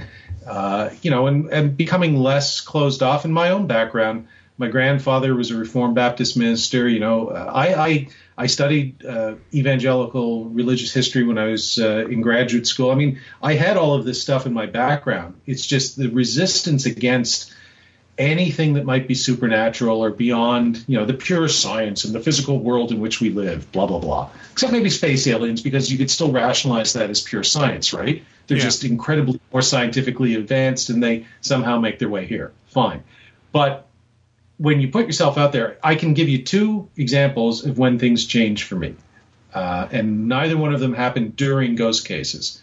Lots of weird stuff in ghost cases, but when ghost cases was over, Holly and I were in England I still had I'd been strangled, as I like to say, in a jail cell by a, a shadow person or whatever, and we, all sorts of weird stuff. And I still had a bit of the the shell, the shield. And then Holly and I took a vacation in Europe, and, and I wound up in Český Krumlov, and I, I write about this in the book. Mm-hmm. You know, I was there is no other way to put this. On empty streets, I was stalked by a shadow thing and on a bridge, actually, weirdly enough, right under a statue of Jesus, pretty sure it's a statue of Jesus, uh, I had this um, something grab me by the shoulder, and it was, you know, I had been followed by something, and uh, and sort of I spun around and there was nothing there, and then I ran through town back to the wizard's mansion where Holly and I were staying, and it really was a wizard's castle. Um, and then you know the next day I look at graffiti on the wall in the town and I see something that it's this weird creature, and I put a picture in my. That's weird. Why is this on the wall? I hadn't noticed this before. And in the eye of the creature, it only has one eye. It looks like a, a figure, and a, like a head and shoulders, and it kind of looks like the shadow I'd seen the night before. And so then Holly and I go to this bar, appropriately named the Horror Bar, and with only one R, horror. And it's in the basement, and there's a coffin in it, and I mean, it's just a, it's a cool place. And so the waitress comes over, and I, fun story. I say, so what time do you close? And she says, well, whenever the last, in you know, broken English, well, whenever the last customer wants to leave. Awesome. Holly, we've found the greatest bar on earth. We are staying here until 10 in the morning, which more or less we did. But when I went up to order, she's very pretty, and, and Holly said, well, you should go talk to her. And I went, yeah, sure, I should. So I went up and talked to her at the bar. And she said, oh, why are you in town? Oh, you're from the United States. I went, no, Canada. And she was very apologetic. And she said, "Oh, sorry, I didn't mean to mix you up with Americans." I said, "No, no, it's all cool." And uh, we like we like Canadians. She did. She was very apologetic. She said, "We like Canadians here. Um, you know, we just understand that if we confuse them with Americans, Canadians can get a little upset." And I went, "No, no, I'm cool. We're all cool." And I, she said, "What are you here for?" And said, "Well, we, we're vacationing. We just got off shooting a ghost series." And she went, "Ooh!" And I said, "Oh." Um, you're interested in ghosts. And I mean, this took place in broken English and broken Czech, mostly broken English. Yes. Because uh, my Czech wasn't very good. And and she she said, well, yes, strange things. And I'm kind of paraphrasing from memory. I said, "Oh, strange things like you know, like last night." And I kind of just, I didn't even tell Holly. Holly had to read about this in the book years later. But I sort of said, you know, like um, yeah, last night I thought I saw uh, like a shadow. I didn't tell her the whole story. I said I thought I saw something shadowy in the town square, and she just immediately clammed up, and this look of fear came over her face, and she said, "Yes, the shadows. You have to be very careful here at night." And I go, she, you know, the two beers sitting in front of me, and I go, why isn't that posted on the sign when I walked into town? UNESCO World Heritage Site. P.S late at night, watch out for the shadows when you're walking through the streets alone. that that invites got, the wrong kind of guest there, I think. Yeah, you really need to put that on your tourist brochures. um, so you know, and the she was still friendly for the rest of the night, but she said, "Yeah, we do we do not like to talk about this much." And and I thought, I'm in a Dracula movie. I literally just showed up in a 19th century town in Romania, and they're all closing the shutters, and nobody told me. Yes. Like, hey, who's the guy from? This you know, is Canada? not something we talk about. Yeah. No, but you know, hopefully the vampire will take him tonight and spare our children for another two weeks. so, so, yeah, that that experience, uh, totally, you just like yeah, it took me a couple of years to process it and then finally agree to write about it because I didn't want to admit it. Because you know what I've become as soon as I tell that story? I become an experiencer, whatever that means. Right. And I'd always liked, even in ghost cases, I'd kept that resolve of somebody who was, yes, experiencing stuff, but still doing it kind of in a detached way. and that got blown out of the water in Český Krumlov. The other uh, thing that sort of really changed, it's funny, was on Radio Mysterioso, partly. And it was that wave of synchronicities I experienced Oh, when. I visited in 2011, and again wrote about it in my book too, which just culminated in. We all know Veronica Reynolds. We've all met her. Yeah. Um, just culminated in me walking up a sidewalk in uh, uh, in Hollywood. Hollywood Yeah. La Brea, I guess. And I never like why would I walk up there? And there's no reason why I would have walked up that street. I just picked that street that day, and I was with my friend Ben Stevens, who's Holly's brother, and we stop outside of uh, Henson Studios, and there's a giant statue of Kermit the Frog on the gate. And I'm notorious for doing my Kermit the Frog impression. And of all the people on the planet, honestly, Veronica's the one she's asked me in bars to do it in front of her friends. Loves my Kermit the Frog impression. Just I can't stress enough. She's in a league of her own in liking my Kermit thing. And so I look up, I see Kermit the Frog, and I sort of go! And then I looked down, and literally at my feet, carved into the cement that somebody had obviously done when the thing was being poured, is a name. And I put the picture. I had to take a picture. I put the picture in the book, and the name is Veronica. And like, so that was the, sort of at the back end of all And that's just one thing. That they, everybody's like, Right. oh, you know, coincidence. No, it was a ton of things, and I had a number of them on your show. We live broadcast a series of synchronicities where Walter and I went nuts. Like we were just almost as if we're summoning them from the ether. As Yeah. I'm reading, what was it? John, you it guys were starting to worry me. Yes, yes. Fonte's, uh, Fante's, Fonte's book After the Dusk. Is that Yeah. it? Ask the dust. Ask the dust, right? It's almost like we were asking the dust, and I'm just pulling random passages, and Walter's going, and we're going the, the baseball game you and I went to with the nines, and you start to see how you can go mad if you go too far in. And so you said something that prevented me from going mad, which is, you know, this idea that it's always there. I think I get this right. It's always there. Sometimes you can just tune into it for a period of time, or it'll it presents itself to you. And so I really think that there is something out there, and that for that three week period, I, I tuned into it, and then you know I came home and I, I stopped tuning into it. But I had time to think about it, and it literally started in the airport here in Halifax. Sorry, in Chicago. I was on a layover, um, flying out there, and it continued pretty much right until I got home. But once you see a few, you, then you start looking and you notice them, and you notice the weirdness of it all. And I can see how if you went too far down the rabbit hole, it would drive you nuts. But I didn't. But those two things, uh, strangely enough, were the two things that really sort of changed me into the Paul I am today, which is you know a lot more open minded and uh, yeah, the me of ten years ago would have written some very interesting columns about the me of today. I don't think quite as bad because I still have that skepticism. There's still some of that there. And you know what? The me of 10 years ago would know that the me of today is still honest and I'm not lying, which was my biggest complaint. So I would have said this guy has a history of being uh, credible and you know was serious and honest and everything. So if he's telling me this stuff, I might not believe it, but at least I believe he's telling the truth as he sees it Yeah. um, as he experienced it. So I probably would have been uh, less harsh on me than I was, say, on James Fox during Chasing UFOs or something. But still, yeah, the me of 10 years ago would have went, listen, um, the, I'm turning the radio off on this guy. So that's my story. Uh, I'll, you know, Dylan or whatever your next question is, uh, go for it. Well, my next question was, and I think Dylan already kind of answered this, is is you know the the change he went through, which was kind of agnostic to there's something going on here, and I can't really ignore it. Is that is that a fair enough uh, assessment? Oh, 100%. Yeah. I, Yeah. I mean, I came in not knowing or I was really very neutral. I just said, okay, let's let's make this TV show to That probably um, helped. kind of be yeah, well just trying to basically being interested in what was going on and and not necessarily trying to be like, you know, I'm going to spend every day of my life trying to figure this out, but I'm much more open to just what is happening. Let's see what else could happen here. Yeah, when things start happening to you, they become not academic, um, and they de- they become um, something that you can't particularly explain to somebody else unless they've had that happen to them too.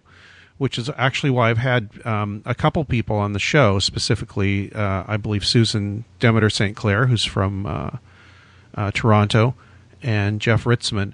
and they've both been saying, and I've encouraged them to say, if you want something to happen to you, um, how would you go about it? And b- both of them, especially um, Jeff, said, not a good idea, but if you want to, here we go. Um, Right. And the, the the thing is, the reason I'm encouraging them to do that is not to make people go crazy or change people's lives or, or ruin anything. It's just that no matter how many times you tell somebody about something or this happened to them, unless they already believe anyway, without having their own experience, which I know don't know why you would, hundred percent. But there is no way to explain to somebody what experiencing something strange is like. There, you just can't. So they have to have that experience themselves. The nearest analogy, strangely enough, I went into I went to um, St. Louis to visit uh, Ken Thomas during the eclipse. We we went and stayed at his place, and he took us on this great cruise on the Mississippi River on a paddle wheel steamer, and we watched the eclipse from the middle of the Mississippi River. We saw the total eclipse. We saw the sun completely. Everything you hear about it is exactly what happens. But the thing is, actually experiencing it, if you didn't know it was coming, you would re- you would literally think it was the end of the world. And you know it's coming, and it's still extremely strange. Just not even well, I don't awe inspiring because you know what it is. If it was, if it was, if you didn't know what it was, it wouldn't be awe inspiring. It would be it would be abjectly terrifying. And uh, Josh Cutchin pointed this out to me. He said maybe that's just a tiny taste of what somebody that has a very intimate experience with the paranormal goes through. But you can't Yeah. describe that to me. I have to have it happen to me. It's weird. We do a podcast called Beyond Haunted, which is sort of something Dylan and I cooked up. Uh, might have been Dylan's. I, as a mutual idea, and we kind of break down each episode. So you can watch it here at from nine thirty to ten in Canada, and then at ten immediately, boom, the Beyond Haunted podcast. You can listen to it anywhere. So, and we talk a lot about things other than just the episode. So, in this week, Dylan, here's a you know preview of what the is in the episode. Dylan asked, so how more or less, I think the question was kind of how in you how in do you and Holly know that what you're experiencing is real, or was it something like that, Dylan? Do you remember towards the end? Did that make the show? Oh yeah, Okay, because we had a pretty. I wish we were recording this. We had an hour long conversation about uh, the idea of you know if you knew for sure what would your brain go through. right. Um, yes. And, and uh, yeah, I was just interested because you guys have had more experience in this than I have, and I think I just asked you, how do you know what you're dealing with is it? I guess. I hope it's still in the show. I haven't gotten to the end, so you didn't stop recording, did you? No, but I know that there was a pause, and then we got into a very not heated, but an interesting conversation about Yeah. concepts. yeah, we sort of went back in time, and I kind of cause, uh, talked to Holly about something really strange that happened when we were shooting Ghost Cases, and never made the show because we weren't rolling. But it was kind of, you know, she sort of broke down in a location that really impacted her emotionally. And uh, you know, I, it's one of the rare moments where I did the right thing and you know gave her a hug or whatever. She was in a really bad place and uh, crying in this the hallway of this inn we were in. So you know, it can have that effect on you. But my answer to Dylan, I think, I, I haven't listened to this yet, is kind of along the lines of, you know, I just, I know what I know, and I'm not trying to sell anyone on it, and I'm not trying to convince anyone of it. That's, I suppose, the difference between me and someone like uh, James Fox, who is trying to sell people on certain answers. I'm not. I'm just saying I experienced something. All I can do is say, I'm. I know as much as I can ever know that there's something out there that's interacting with us. Could I prove it? No, can't. Um, do I want people to follow me like I'm some sort of cult leader? Do I have a movement? Am I going to start a new X conference? Nope, none of those things are true. Uh, I like talking about it because I think it's stimulating. So for me, the impact has been it makes me think and question our place in the universe and all that sort of stuff. And I like talking to people who have similar approaches. Other people, you know, uh, go and found religion. Uh, religions. Uh, Saul on the road to Damascus had a weird experience, and the next thing you know, um, a large part of the Roman Empire is Christian. A couple hundred years later, so people can take these experiences and and run with them in all sorts of different directions. And the difference between me, and I don't want to pick on James Fox because I've done that recently on the Paracast, but I sort I sort of said in the Paracast that the dumbest title of any UFO documentary I've ever heard uh, is Fox's film I Know What I Saw. And I meant that because you don't. You don't know what you saw. You saw something. So you could have said, the title of the film would be I know I saw something that I can't explain but was interesting, but that's a terrible title too for different reasons. So, but the, he used the title and proponents of UFOs and space aliens used the title I know what I saw. I saw something in the sky and it was space aliens. And the difference between James Fox and I is my title would be I know I saw something or I know I experienced something. I don't have a clue what it is. Right. I just know I can't explain it. And now, you know, Fox, your conversation is over because you've found your answer. Well, okay, the rest of it's just basically talking to people who agree with you. Here's what I do I go out and I, I talk to people like Dylan and Holly and you and everybody who goes, We don't know, but let's talk about what it could be. Mm-hmm. And that's where the really interesting conversation comes because it's it involves uh, theology, philosophy, science to a degree, um, all, everything in human history, all the various ranges of studies that we can do, all our emotions, the whole gamut is Yeah, open, yeah. risk for the conversation. If you know what you saw, first of all, you didn't. You don't know what you saw. But if you think you did, well, um, great. Well, the conversation's sort of over at that point, and then they turn around, they spend all their time trying to convince everybody else that that's actually what it was. Blah, not for me. And I don't know how we can ever know what we saw, or how Dylan, for instance, know could know what he saw in the bathroom. That's weird. Uh, at, the, at the sea captain's house in his room in Yarmouth.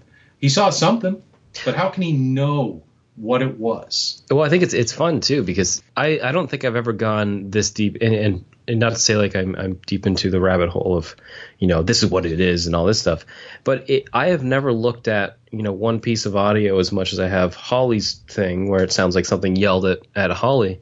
Oh yeah, I've Uh, we- never- you should describe that when you're done with this.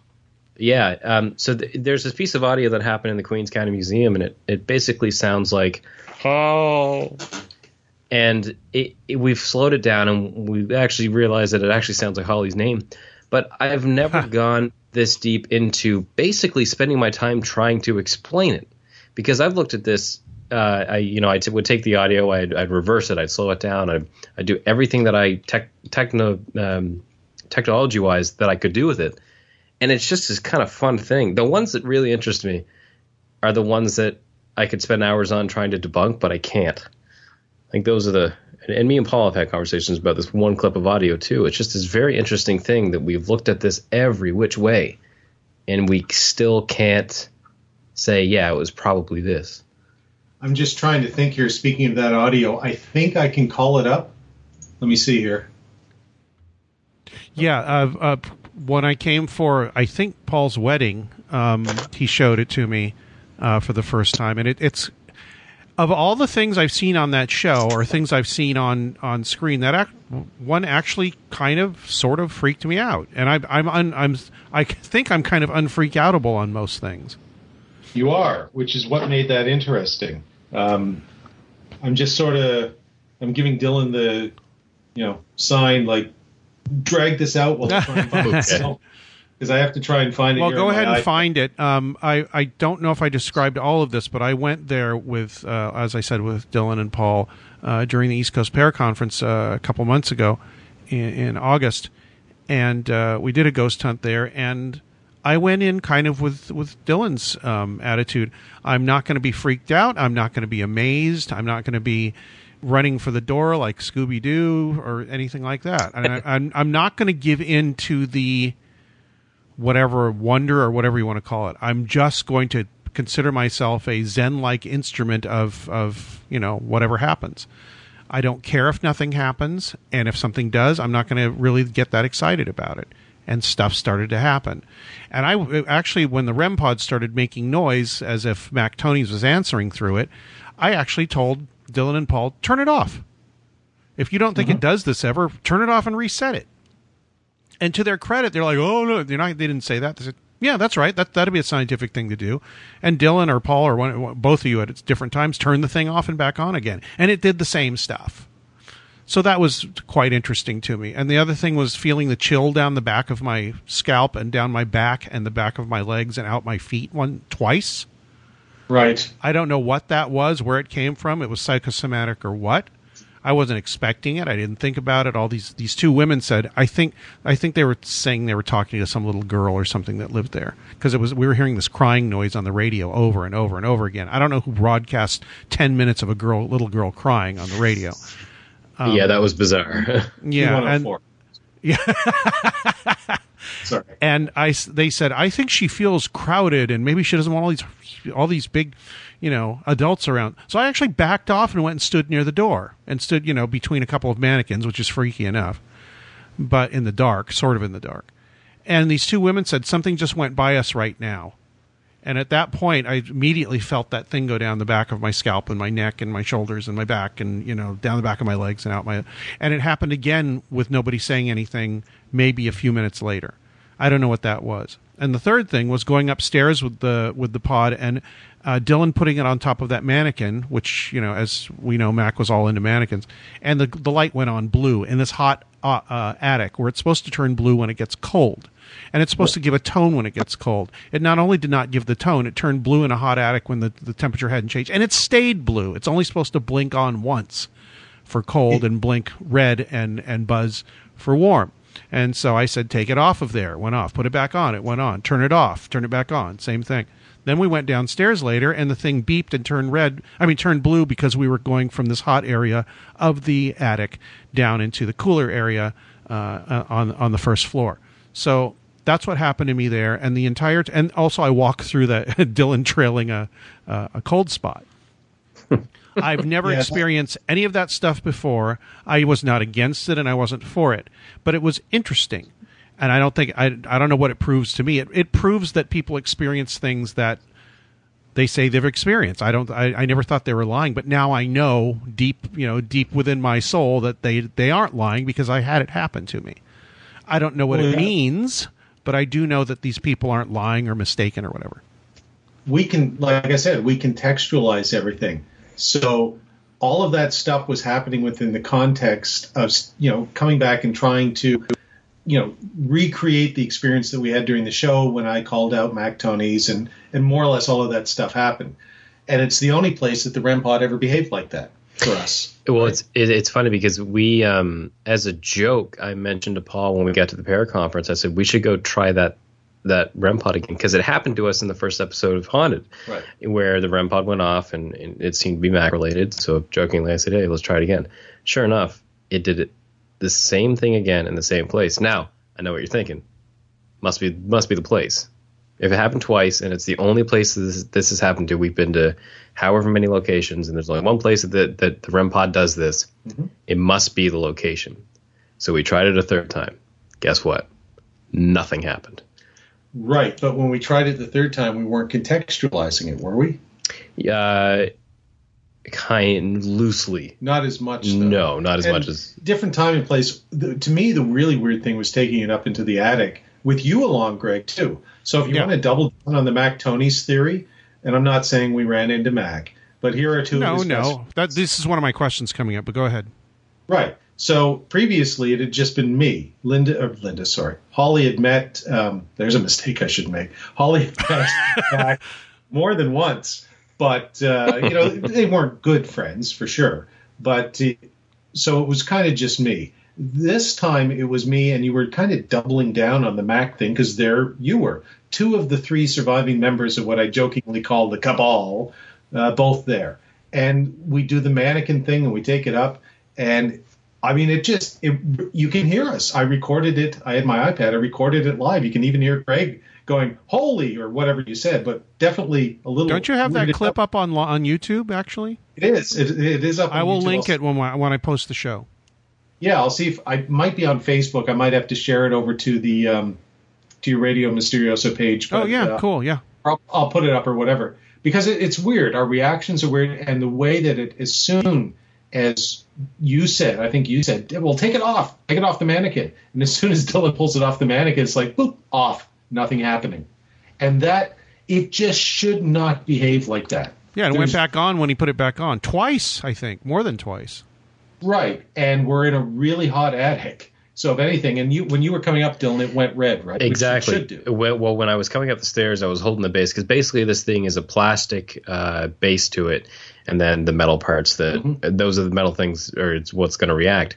So I was holding a plastic base to make sure that nothing that I was doing was going to affect this thing, and it was acting normal. It was giving me small little beeps of red, small beeps of red. The only time it was weird again was as I jokingly thought, "Huh, that sh- that would probably fit on that mannequin. This will be funny." And sure enough, Yeah. well, it's like I said earlier, it's it's when you don't plan or expect anything to happen that these bizarre scenarios go on. So I have I found the video. Uh, it's in one of the trailers, which is the Holly audio that we heard at the end of Queens County Museum. Now I don't know if this will work because I've I've got to run it through my iPad because when I'm on Skype I can't get sound out of the computer. Blah blah blah. Well, so yeah, uh, yeah. Give it give it a little bit of setup here.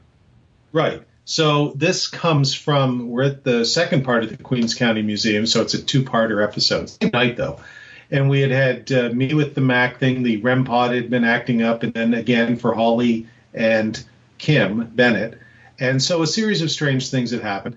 But uh, Holly was just walking back into this this archives room, which is sort of a meeting room where they keep the records at the museum and some strange stuff had happened there. Uh, Holly and I had heard noises. Uh, I had felt really cold, um, stuff like that. And there, it was one of the rooms that Linda Rafuse, had, who runs the museum, had pointed out to us as being, you know, this is one of the rooms where paranormal activity seems to happen. She had seen shadows and other people and stuff like that. So anyway, this is a room that you would think, okay, stuff might happen. But we weren't recording this. Uh, Holly's mic wasn't on. Uh, the only way we caught this was we had a CCTV camera just pointed into the room that was running all the time. So that's what caught it on video. And Holly had her digital audio recorder with her, right? Or was it on the table? She had it on the table. Right, it was on the table. She wasn't even carrying it, but it was still running because we would we would leave these recorders in rooms and let them run for hours to see if they pick anything up. So that's the only reason we have any sort of evidence, if you will, of what actually happened. So Holly wanders out of the room, and I still don't know to this day what she does, but she wanders around for a little bit, and she's she's kind of on a break. We're all sort of on a break. And then she, the camera picks her walking past it, and she goes to the room. And Chelsea, our sound person, comes in after. Holly gets to the table where the digital audio recorder is. And she's looking at that point right at a painting of Mrs. Gorham, who may or may not be this cranky old lady who was interacting with us, or some force was pretending it was Mrs. Gorham. I don't know. We can talk about that. And Chelsea comes in, and uh, you be Chelsea, and I'll be Holly. So Dylan's going to be Chelsea, and I'm going to be Holly, and then we'll actually play for you what happened. So here I am, Holly. Hey, Holly. Uh, yeah. do- Um, Well, Chelsea adds, "Can I get your battery pack?" And then it goes off. Yeah, because all all Chelsea wanted to do was change the wireless mic battery. right. And Holly goes, sure. And as she's saying that, something you hear, oh. It and, sounded like um, somebody going "ah" to me. Yeah, exactly. Yep. And and then Holly she breathes. She's like she jumps back in the Beyond Haunted Paracast this week. I compare it to if Roger Rabbit and Jessica Rabbit had actually mated.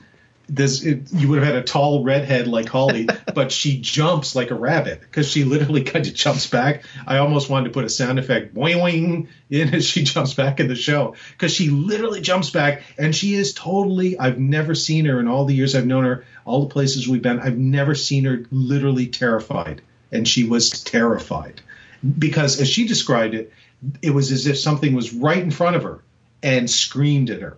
Yeah. And so, cool. So, if you don't have anything running, what do we have? We've got a story.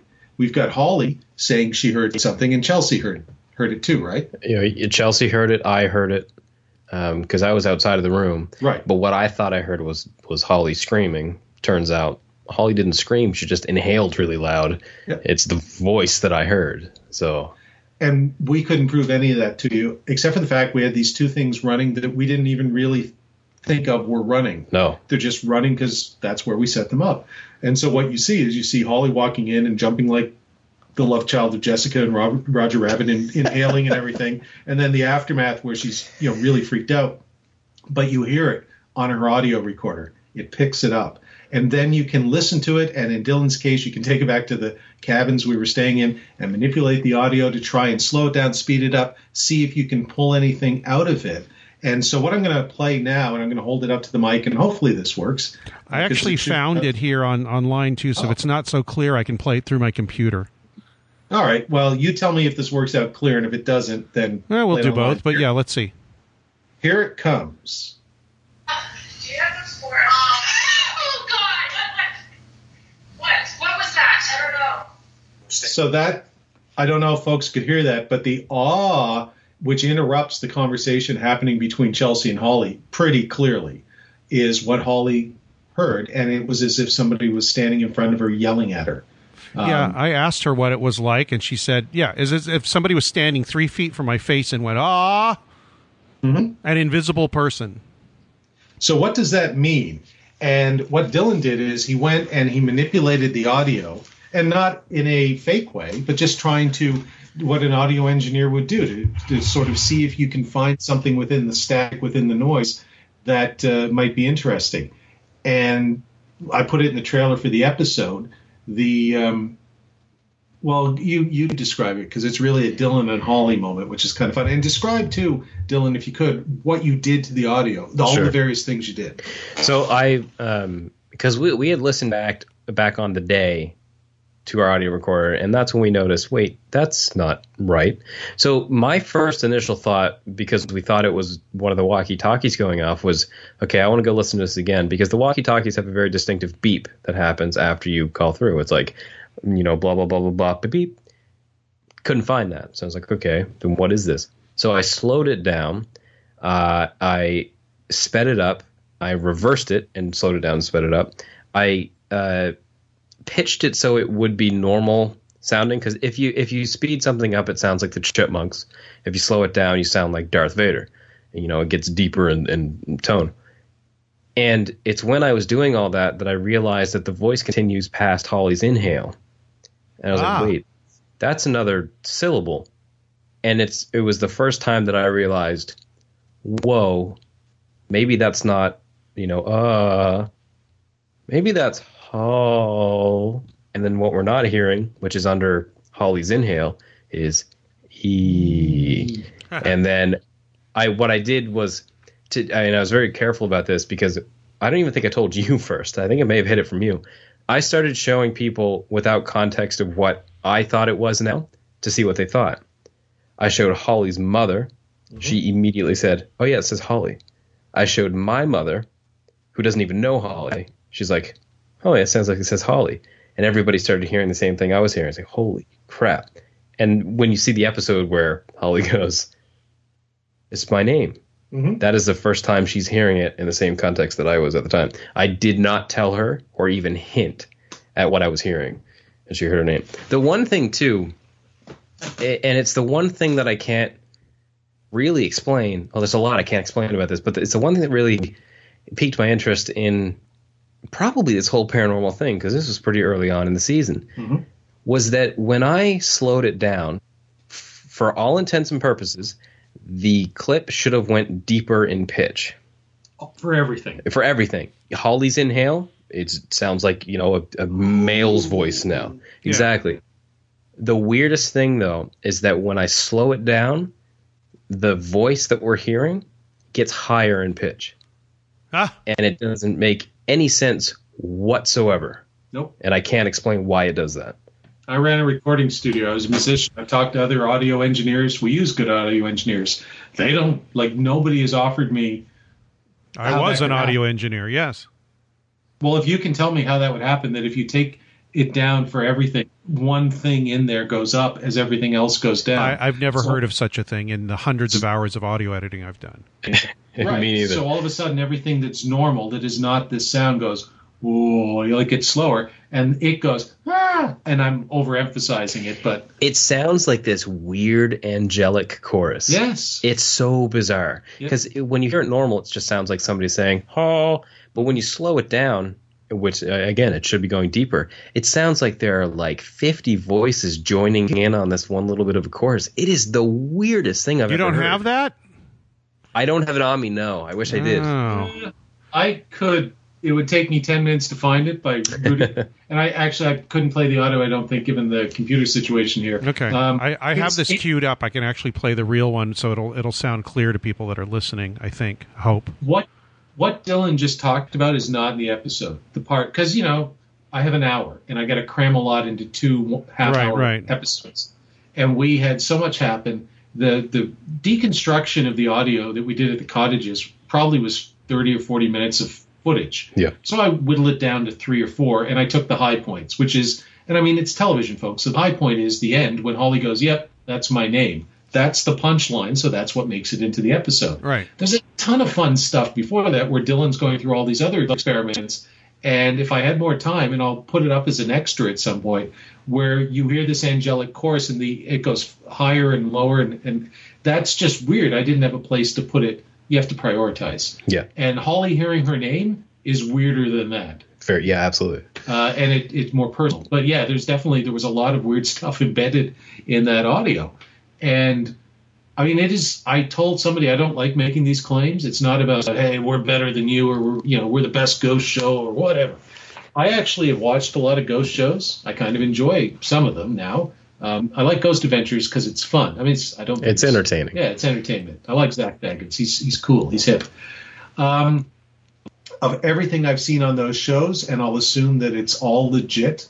Like if they're faking it, fine. I'm, and I know sometimes they do. I'm just going to say it's all legit, though. I still think what we caught in the Queens County Museum is the best piece, and I will use this word of evidence of something, not of your dead grandmother or, or life after death or whatever, but of something that is not human, that was not equipment oriented because we ruled everything out that could have been equipment.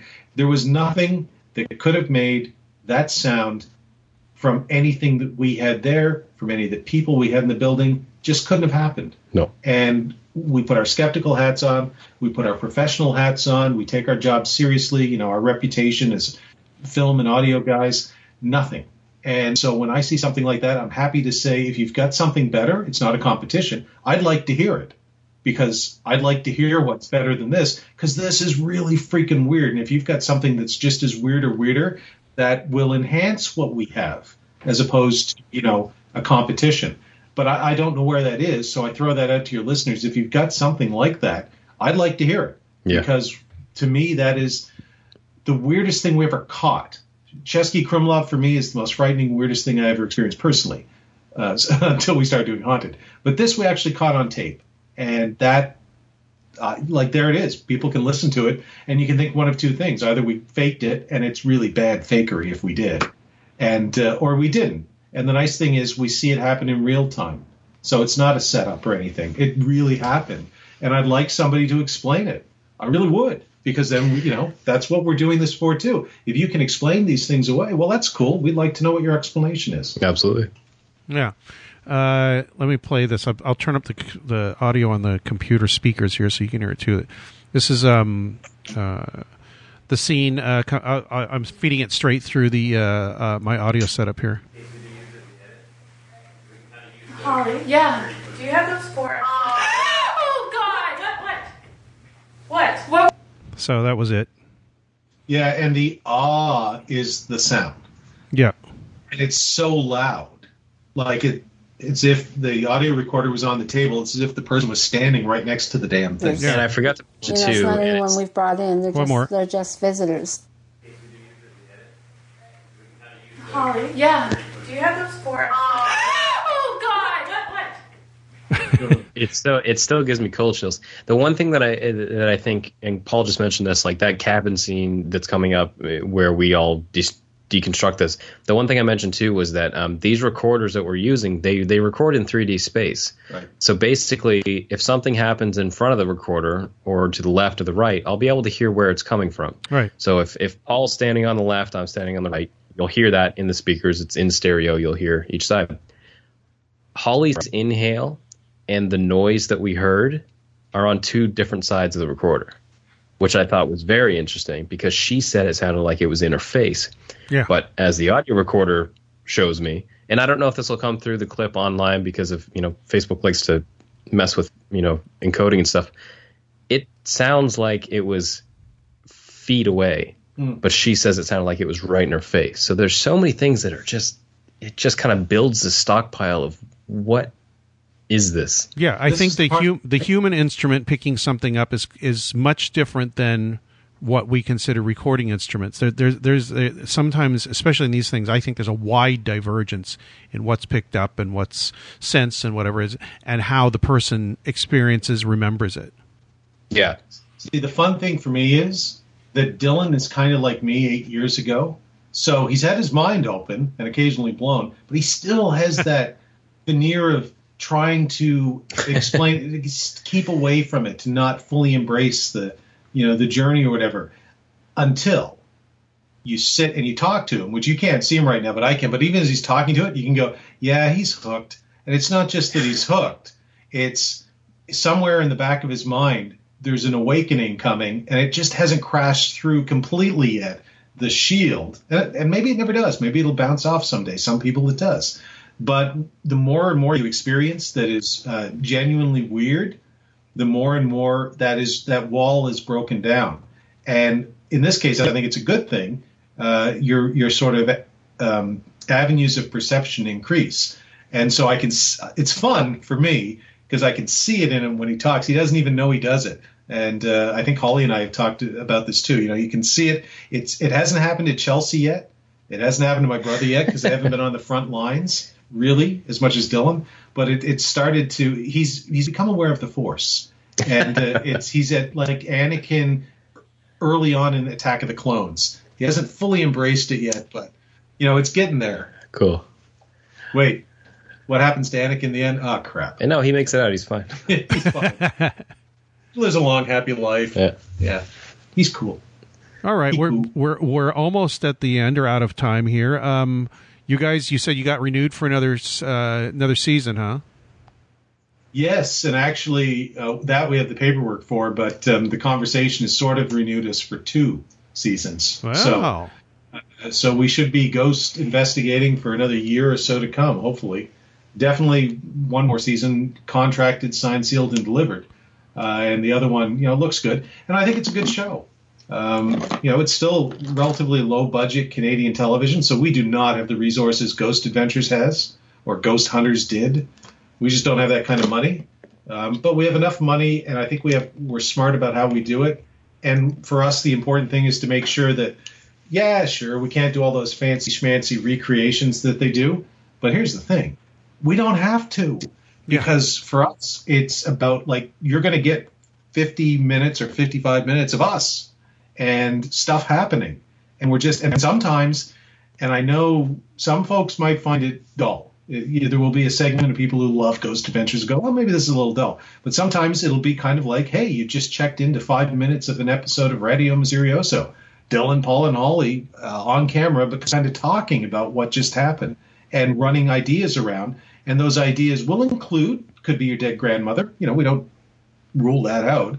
But we kind of move on from that and say, well, okay, that's what everybody thinks it is. What else could it be? Let's talk about those things. Yeah. And uh, that is something else you asked me earlier on uh, what separates or our ghost show from others, or you hinted at it at least. That's Yeah. the second. We talk about those things, and I don't think those other ghost shows do. And I'm actually quite proud of that. Yeah. So it's the kind of ghost show that I think Mac Tonnies would have liked because uh, that's what we talk about, even as we're showing us on this journey, so that each one of these experiences is linked to the next. That we do not view them in isolation, which a lot of these ghost shows do.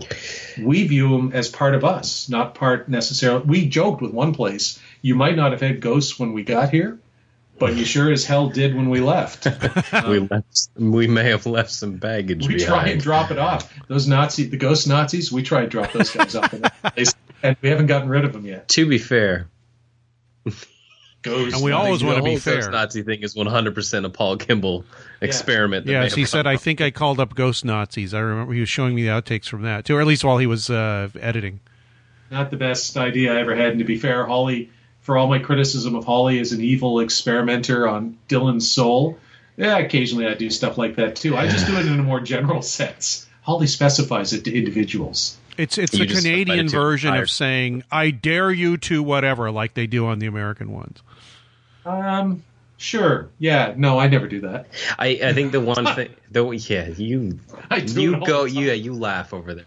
I I think it's. Uh, I think the one thing that I'm proud of is that there's not a single moment in this entire series where we're like, demon, it's got to be a demon. It's got to. Oh my god, the orb is a ghost. We've seen as we we are as rational as ghost investigators can be. I Well, yeah, that and more importantly, I think um, uh, non-attached, agnostic. Let's see where the what- let's see where the evidence takes us. Don't take any of it too seriously, but pay attention. You know that that sounds like that sounds exactly like how I'd want to do a, a ghost show. Well, good. Yeah. You can come up for season two. Maybe Uh, I maybe two. I will. That'd be awesome. We, we I, do, I would love to, bring- even though I've experienced a little bit so far. It's just kind of like that agnostic attitude seems to take you a lot further. Um, and Actually, actually, for season two, we are going back to Queens County Museum. and you will be in that episode because we will use the iPad footage we shot at the Paracon. Oh, right, right. To set that episode up. Why are we going back? Because we went back and weird stuff continued to happen. This is maybe the weirdest place we've been. We need to revisit. Yeah. including what yeah i don't i don't i'm greg i'm not sure if you were in the room for this but including i did a ghost box session and i asked if there was anybody that wasn't with us that night that they wanted to talk to and i could have sworn it said holly Ah, yes. Ghost Box loves Holly. Who doesn't love Holly? But the Ghost Box really loves Holly. It's always Holly. I, I actually had the Ghost Box try and help me in my political campaign. Did not do as good a j- no, just No, like no. God. and nobody did. No. But it Oh. does love Holly. Yeah. There is one thing I forgot, and I, I've got to I've got to s- really stick my nose in here about my my co-creation thing. How much of this, when it's going on, is uh, not made up by you, but how much of it, in in a general way, do you think is coming from the witness, and how much of it is coming from some external stimulus? Meaning, uh, as I say with the UFO thing, how much do we bring to the dance? Do you think that varies? Do you think it's a viable, you know, uh, thing to talk about, or what? Um, I'll go first, and then I'll let Dylan go. Uh, two things. One, we we steal shamelessly from your idea, and to be fair, we credit it. I think in Beyond Haunted this week, we actually mention you by name and say, "Look, Greg, my friend Greg has this co-creation hypothesis," and we talk about it. yeah So again, not something you're probably going to hear from Zach Bagans. No offense to Zach. You know, we explore those kinds of things and other people's ideas. My sort of thinking would be, say you have an interest in baseball, and you're sitting in a bar, and it could even be a sports bar, and you notice there's all these people sitting around you, and most of them are talking about football. And then you notice there's a table where there's a bunch of guys, a couple of guys talking about baseball. And You want to talk about baseball. So which table are you going to go sit to if you're going to go talk to folks? You're going to go to the baseball table. But why? You'll go to the baseball table because they were talking baseball. So I kind of think that's the sort of co-creation thing where you're inviting people in and you're opening yourself up and then you're bouncing without even knowing it sometimes ideas off whatever's out there and it's bouncing some of its ideas back to you in whatever form it chooses to use. And so yeah, I think it's I would use the phrase you've created the co-creation hypothesis. I'd use the phrase paranormal symbiosis hypothesis, Ah. which is exactly what the co-creation hypothesis is. I just don't want to pay royalties on it. So I've created the paranormal symbiosis. Well, yeah, PSA. sort of. I've I've got this continuum. It's like where on the percentage of how much we contribute to the to the dance do do things fall, and I think it varies by Yes. by person, by event, by all you know what the temperature is out that day or whatever the hell. But in some cases, it's closer to 100% us. In other cases, it might be closer to 100% whatever the other thing is. If you pause in an other, which which I do because it's more interesting. Yeah, I, it's it's funny because I was pretty much just exactly who was going to say that. I, I think it depends on a on a you know case to case basis. I, I find it interesting because it's um I I think the ones that we want to explore more are kind of this 50-50 partnership between what is external and what is internal. So, you know, you're not going to follow, like you just said, you know, I want to talk about baseball. Well, I'm not going to go to the football table. I'm going to go to the baseball table. So maybe the way I kind of see it is that I let the space do whatever it's going to do. But if there's something that catches my attention that I can relate to, then I'll start following that a little bit more. So I think it depends, but it could be a 50 50 kind of. I think the dance thing's a good metaphor for it. Sure, it's, it's the ghost Nazi thing, and Sure. because we were in a museum and I studied the Nazis. I wrote my thesis, my honors thesis in university on the origins of the Second World War, the primary emphasis on the Nazis. In law school, I wrote my thesis on the Nuremberg trials, so beginning and ending of the war. Um, I'm well acquainted over the years with Nazis. In fact, when I first started dating Linda, she came to my room at university and said, "Why do you have a copy of Mein Kampf?" On your show. That's is there something I should know? And you know, explain it. So when I see they had a swastika armband that somebody had brought back from Europe, in their can um, their display one of their display cases in this military museum. This is why we don't let Paul alone very often, just so you know. Exactly. I, I'm instantaneously interested in this, not because I like Nazis like Trump does, but because I've studied them, and my study has always been to try and find out how did they do it, so we know how to combat evil in the future, whatever. And so I say, look, this residual energy idea that I know some folks, friends of mine, talk about that objects can retain energy. Well, let's just assume that maybe they do. If that's true, if there are any Nazis on this armband or these other Nazi artifacts, you know, uh, make yourself know what harm could come from that. and as soon as I said those words, I thought, ah, son of a gun, Holly's going to kill me. That's what harm could come from it. But so there's co-creation, right? Maybe they're not Nazis. Whatever ends, weird stuff happened that night after that. So, but maybe it's just something out there, and it, it hears me say this and goes, "Hmm, I'm, this is my ghost or my my advanced non-human intelligence voice. Hmm, I don't know what these Nazis are. Let me look through the non-human advanced intelligence equivalent of Google. Ooh, they were bad, but I'll send them to Paul anyway, and off they go. and that's you know like Marvin the Martian is the advanced non-human intelligence. I'll send it via the ray gun. So you know, but does that do we have any of those experiences that night? Unless, or at least most of them, there were a couple others, but a lot of them seem to come after that. May, did I go in and go, you know what, here, and this is what I'm thinking of, and then it just kind of channels itself in that way? I don't know, but I, I definitely think you have to open yourself up to it. And you kind of, in many cases, you sort of have to ask, like, hey, here I am, um, rock me like a hurricane, to uh, quote the immortal pop bards, the Scorpions. And and I think sometimes they do rock you like a hurricane. Well, I think it's interesting too is when when somebody else, you know, starts things, and without telling the others, it starts affecting other people who have no idea what you're doing. That's the, the with the per, with the um, we brought on GoPros about halfway through the season, and Paul really took a liking to the GoPros, but it also came at a price because then he would go off alone with the GoPro. he can shoot Cause it on mischief. he would start causing things. But it's interesting because that's a good example. We were kind of having a dry night that night until you decided to interact with Right. And Ghost Those Nazis. Nazis. Yeah. This great scene where all we're all standing together in the in sort of one of the hallways or whatever, and Holly's describing, and Dylan heard it too, the sound that she heard, and this sort of loud thudding sound, and I go, uh, did you know? Did it maybe sound? Have you ever heard anybody goose step? and she goes, no, why? And I, did it sound like this? And I start goose stepping, and she goes, yeah, no, that's what it sounded like, and I, I just go, uh oh, and she goes, what did you do? Went, um, well, I uh, I may have um, I may have uh, inadvertently Invited. summoned ghost Nazis, and you hear Dylan go, Paul. Oh, "That's the exact voice." And Holly eyes widen, and she sort of raised her and she "What did you?" And I went, "Yeah, no, it seemed." And then I go, "It seemed like a good idea at the time, but I see now in hindsight that maybe." Maybe not such a good idea. Yeah. And she stalks out of the room. She was legitimately bona fide mad at me. a little bit, yeah. Yeah, and she said that's I'm. She walked out of the room, and I, you know, I sort of walk away, and then I stick my head back in front of the camera and go, "Yeah, no, you know, Holly's got a point here." Um, so I'm, I'm kind of the Eric Cartman of ghost hunting sometimes. That's a good title. That's a perfect title, actually. Yeah. it's, it's like Hey, ghost Nazis are kind of cool. Let's get them in here. ghost Nazis are cool. Let's yeah, let's get them in here. And and Holly sometimes is like, "What are you doing, Cartman?" But then it flips around, and sometimes where Dylan's concerned, Holly becomes Cartman only worse. So whatever's, you know, yeah, I'm gonna send some demons to Dylan.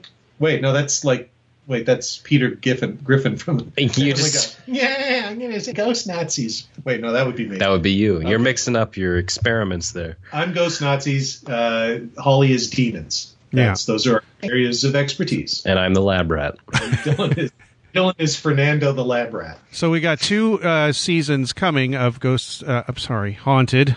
Sorry, Paul. Uh, Haunted coming. Um, but I was saving this till last. You can't see it in the United States yet. No, but our new vice president of, or soon to be minted vice president of digital media, Dylan Garland, Hello. is uh, we're working. It should be available on hopefully on iTunes, Amazon, Hulu, and some or all of those platforms early in 2018. Ah, Yeah. producing duties. Wonderful. Good. Yes. Everywhere but Canada, we will have to geo block in Canada because of exclusivity up here for Eastlink. Yeah. But everywhere else in the world, you should be able to see it much sooner than you were able to see Ghost Cases. We've already started the process, so Yes. hopefully Oh, by season two it'll be even easier. So Okay. Well, when when you when it when it gets distributed here, maybe you guys can come back on and tell about some of the new things you've done, and if your minds have changed, and if you uh, think that uh, anything we've talked about here is either more right or less right, or I'm full of crap, or I was I was proved partially right, or whatever the hell, that'd be great. cool. Yeah. Thank- Absolutely. Thanks for spending a little over two hours with me. Uh, the guest always gets to pick the outro music. Paul's been on the show, I think, 88 or 89 times. I don't think Dylan ever has, so he gets to pick the outro music, and I'll just call it up off of YouTube. Perfectly fair, and I'm now holding up a sign that says Morrissey, but he will ignore that. I get to pick. Okay, is there any restraints on this? No, no, ex- no restraints whatsoever. Anything you want. I don't care if it's PG or X or or whatever. Although if it's Okay. Billy Joel, I ain't playing it. Well, here's here's the thing, and I don't- uh, Paul, Paul may have already asked to play this, but uh, I'm gonna pick "Somebody Told Me" by the Killers because it was a bit of an ongoing ghost inside joke throughout Haunted. Yes. Oh, you know what? The the one thing you have not uh, explained. What's the Brazilian thing? Right. So we're watching the WWE pay per view tonight, tables, ladders, and chairs, which you would think every match would have those in them, but no, only the last match did. And at one point, I'm kind of, what was I trying to do? Okay, he was. You might not be the right one to say this because it's an outsider's perspective. It's funny. Right. Paul is going through. Um, he's looking up something. I can't remember the context, and he's talking about uh, population for some reason, and then he's talking about the 180 billion people in South America. Who speak Portuguese? So I was, I was referencing Brazil, and so I said, yeah, the, and it wasn't 120. No, you said 180 Right. bil- Actually, billion with a B. I was closer then to the million number. So I said, yeah, you know, Portugal is a small country, but there's actually 180 uh, billion people who speak Portuguese. They live in Brazil. And my brother and Dylan both go, 180 and I went, yeah, billion. What? no, no, I said million. And then I realized, no, I said billion. So um, it turns out there's 200 million people in Brazil, roughly, that, and they speak Portuguese. So I was close in the millions, but that was, they kept teasing me about that the whole night. So now, Yeah. Yeah, that's where it comes from. The Earth got bigger. The Earth- and so I came up with this whole. al- I said the Large Hadron Collider has moved us into an alternate universe and the future where Brazil has somehow won World War IV and taken over the entire planet and colonized space. And there are 180 billion Brazilian colonists out there. They didn't really buy it, but that's the best I could think of. You don't know Uh, until you see. Greg's like, uh, I, I don't know what to think. No, the reason I said uh is I just got a message from my sister that she bought me World Series tickets. oh, well, that's that's exciting. Congratulations on the Dodgers being in. Go Houston. Oh, you bastard! All I said to Carlos when he said "Go Houston," "Go Astros" was a worthy opponent. Dodgers. But Houston had a hurricane this year, so it'll make them feel better. It will, but we'll see. We'll see how um, uh, uh, uh, humanitarian I feel when the series starts. Whatever. We're, we're not going to dwell on baseball, but I got the Dodgers in five. That's my prediction. oh, okay, yeah, yeah. I think you. I, I, I would. I would stretch it out to six, but I agree with you. Anyway, uh, here is. Uh, oh, thank you both. Dylan Garland No, and uh, uh, our new friend Dylan Garland and our old friend Paul Kimball for coming on and talking about this and theori- theorizing the hell out of it and indulging me with that. Thank you so much. Oh, thank you. This is a lot of fun. Yeah, no, this was great, and it was great to be back on the Paracast. Oh wait, no, I'm taking over my spirit of Chris O'Brien there for a second. Radio Mysterioso. Okay, here's the killers with somebody told me, right, Dylan? That's what you wanted? Yep. Okay, here we go. And thanks again. Toodaloo.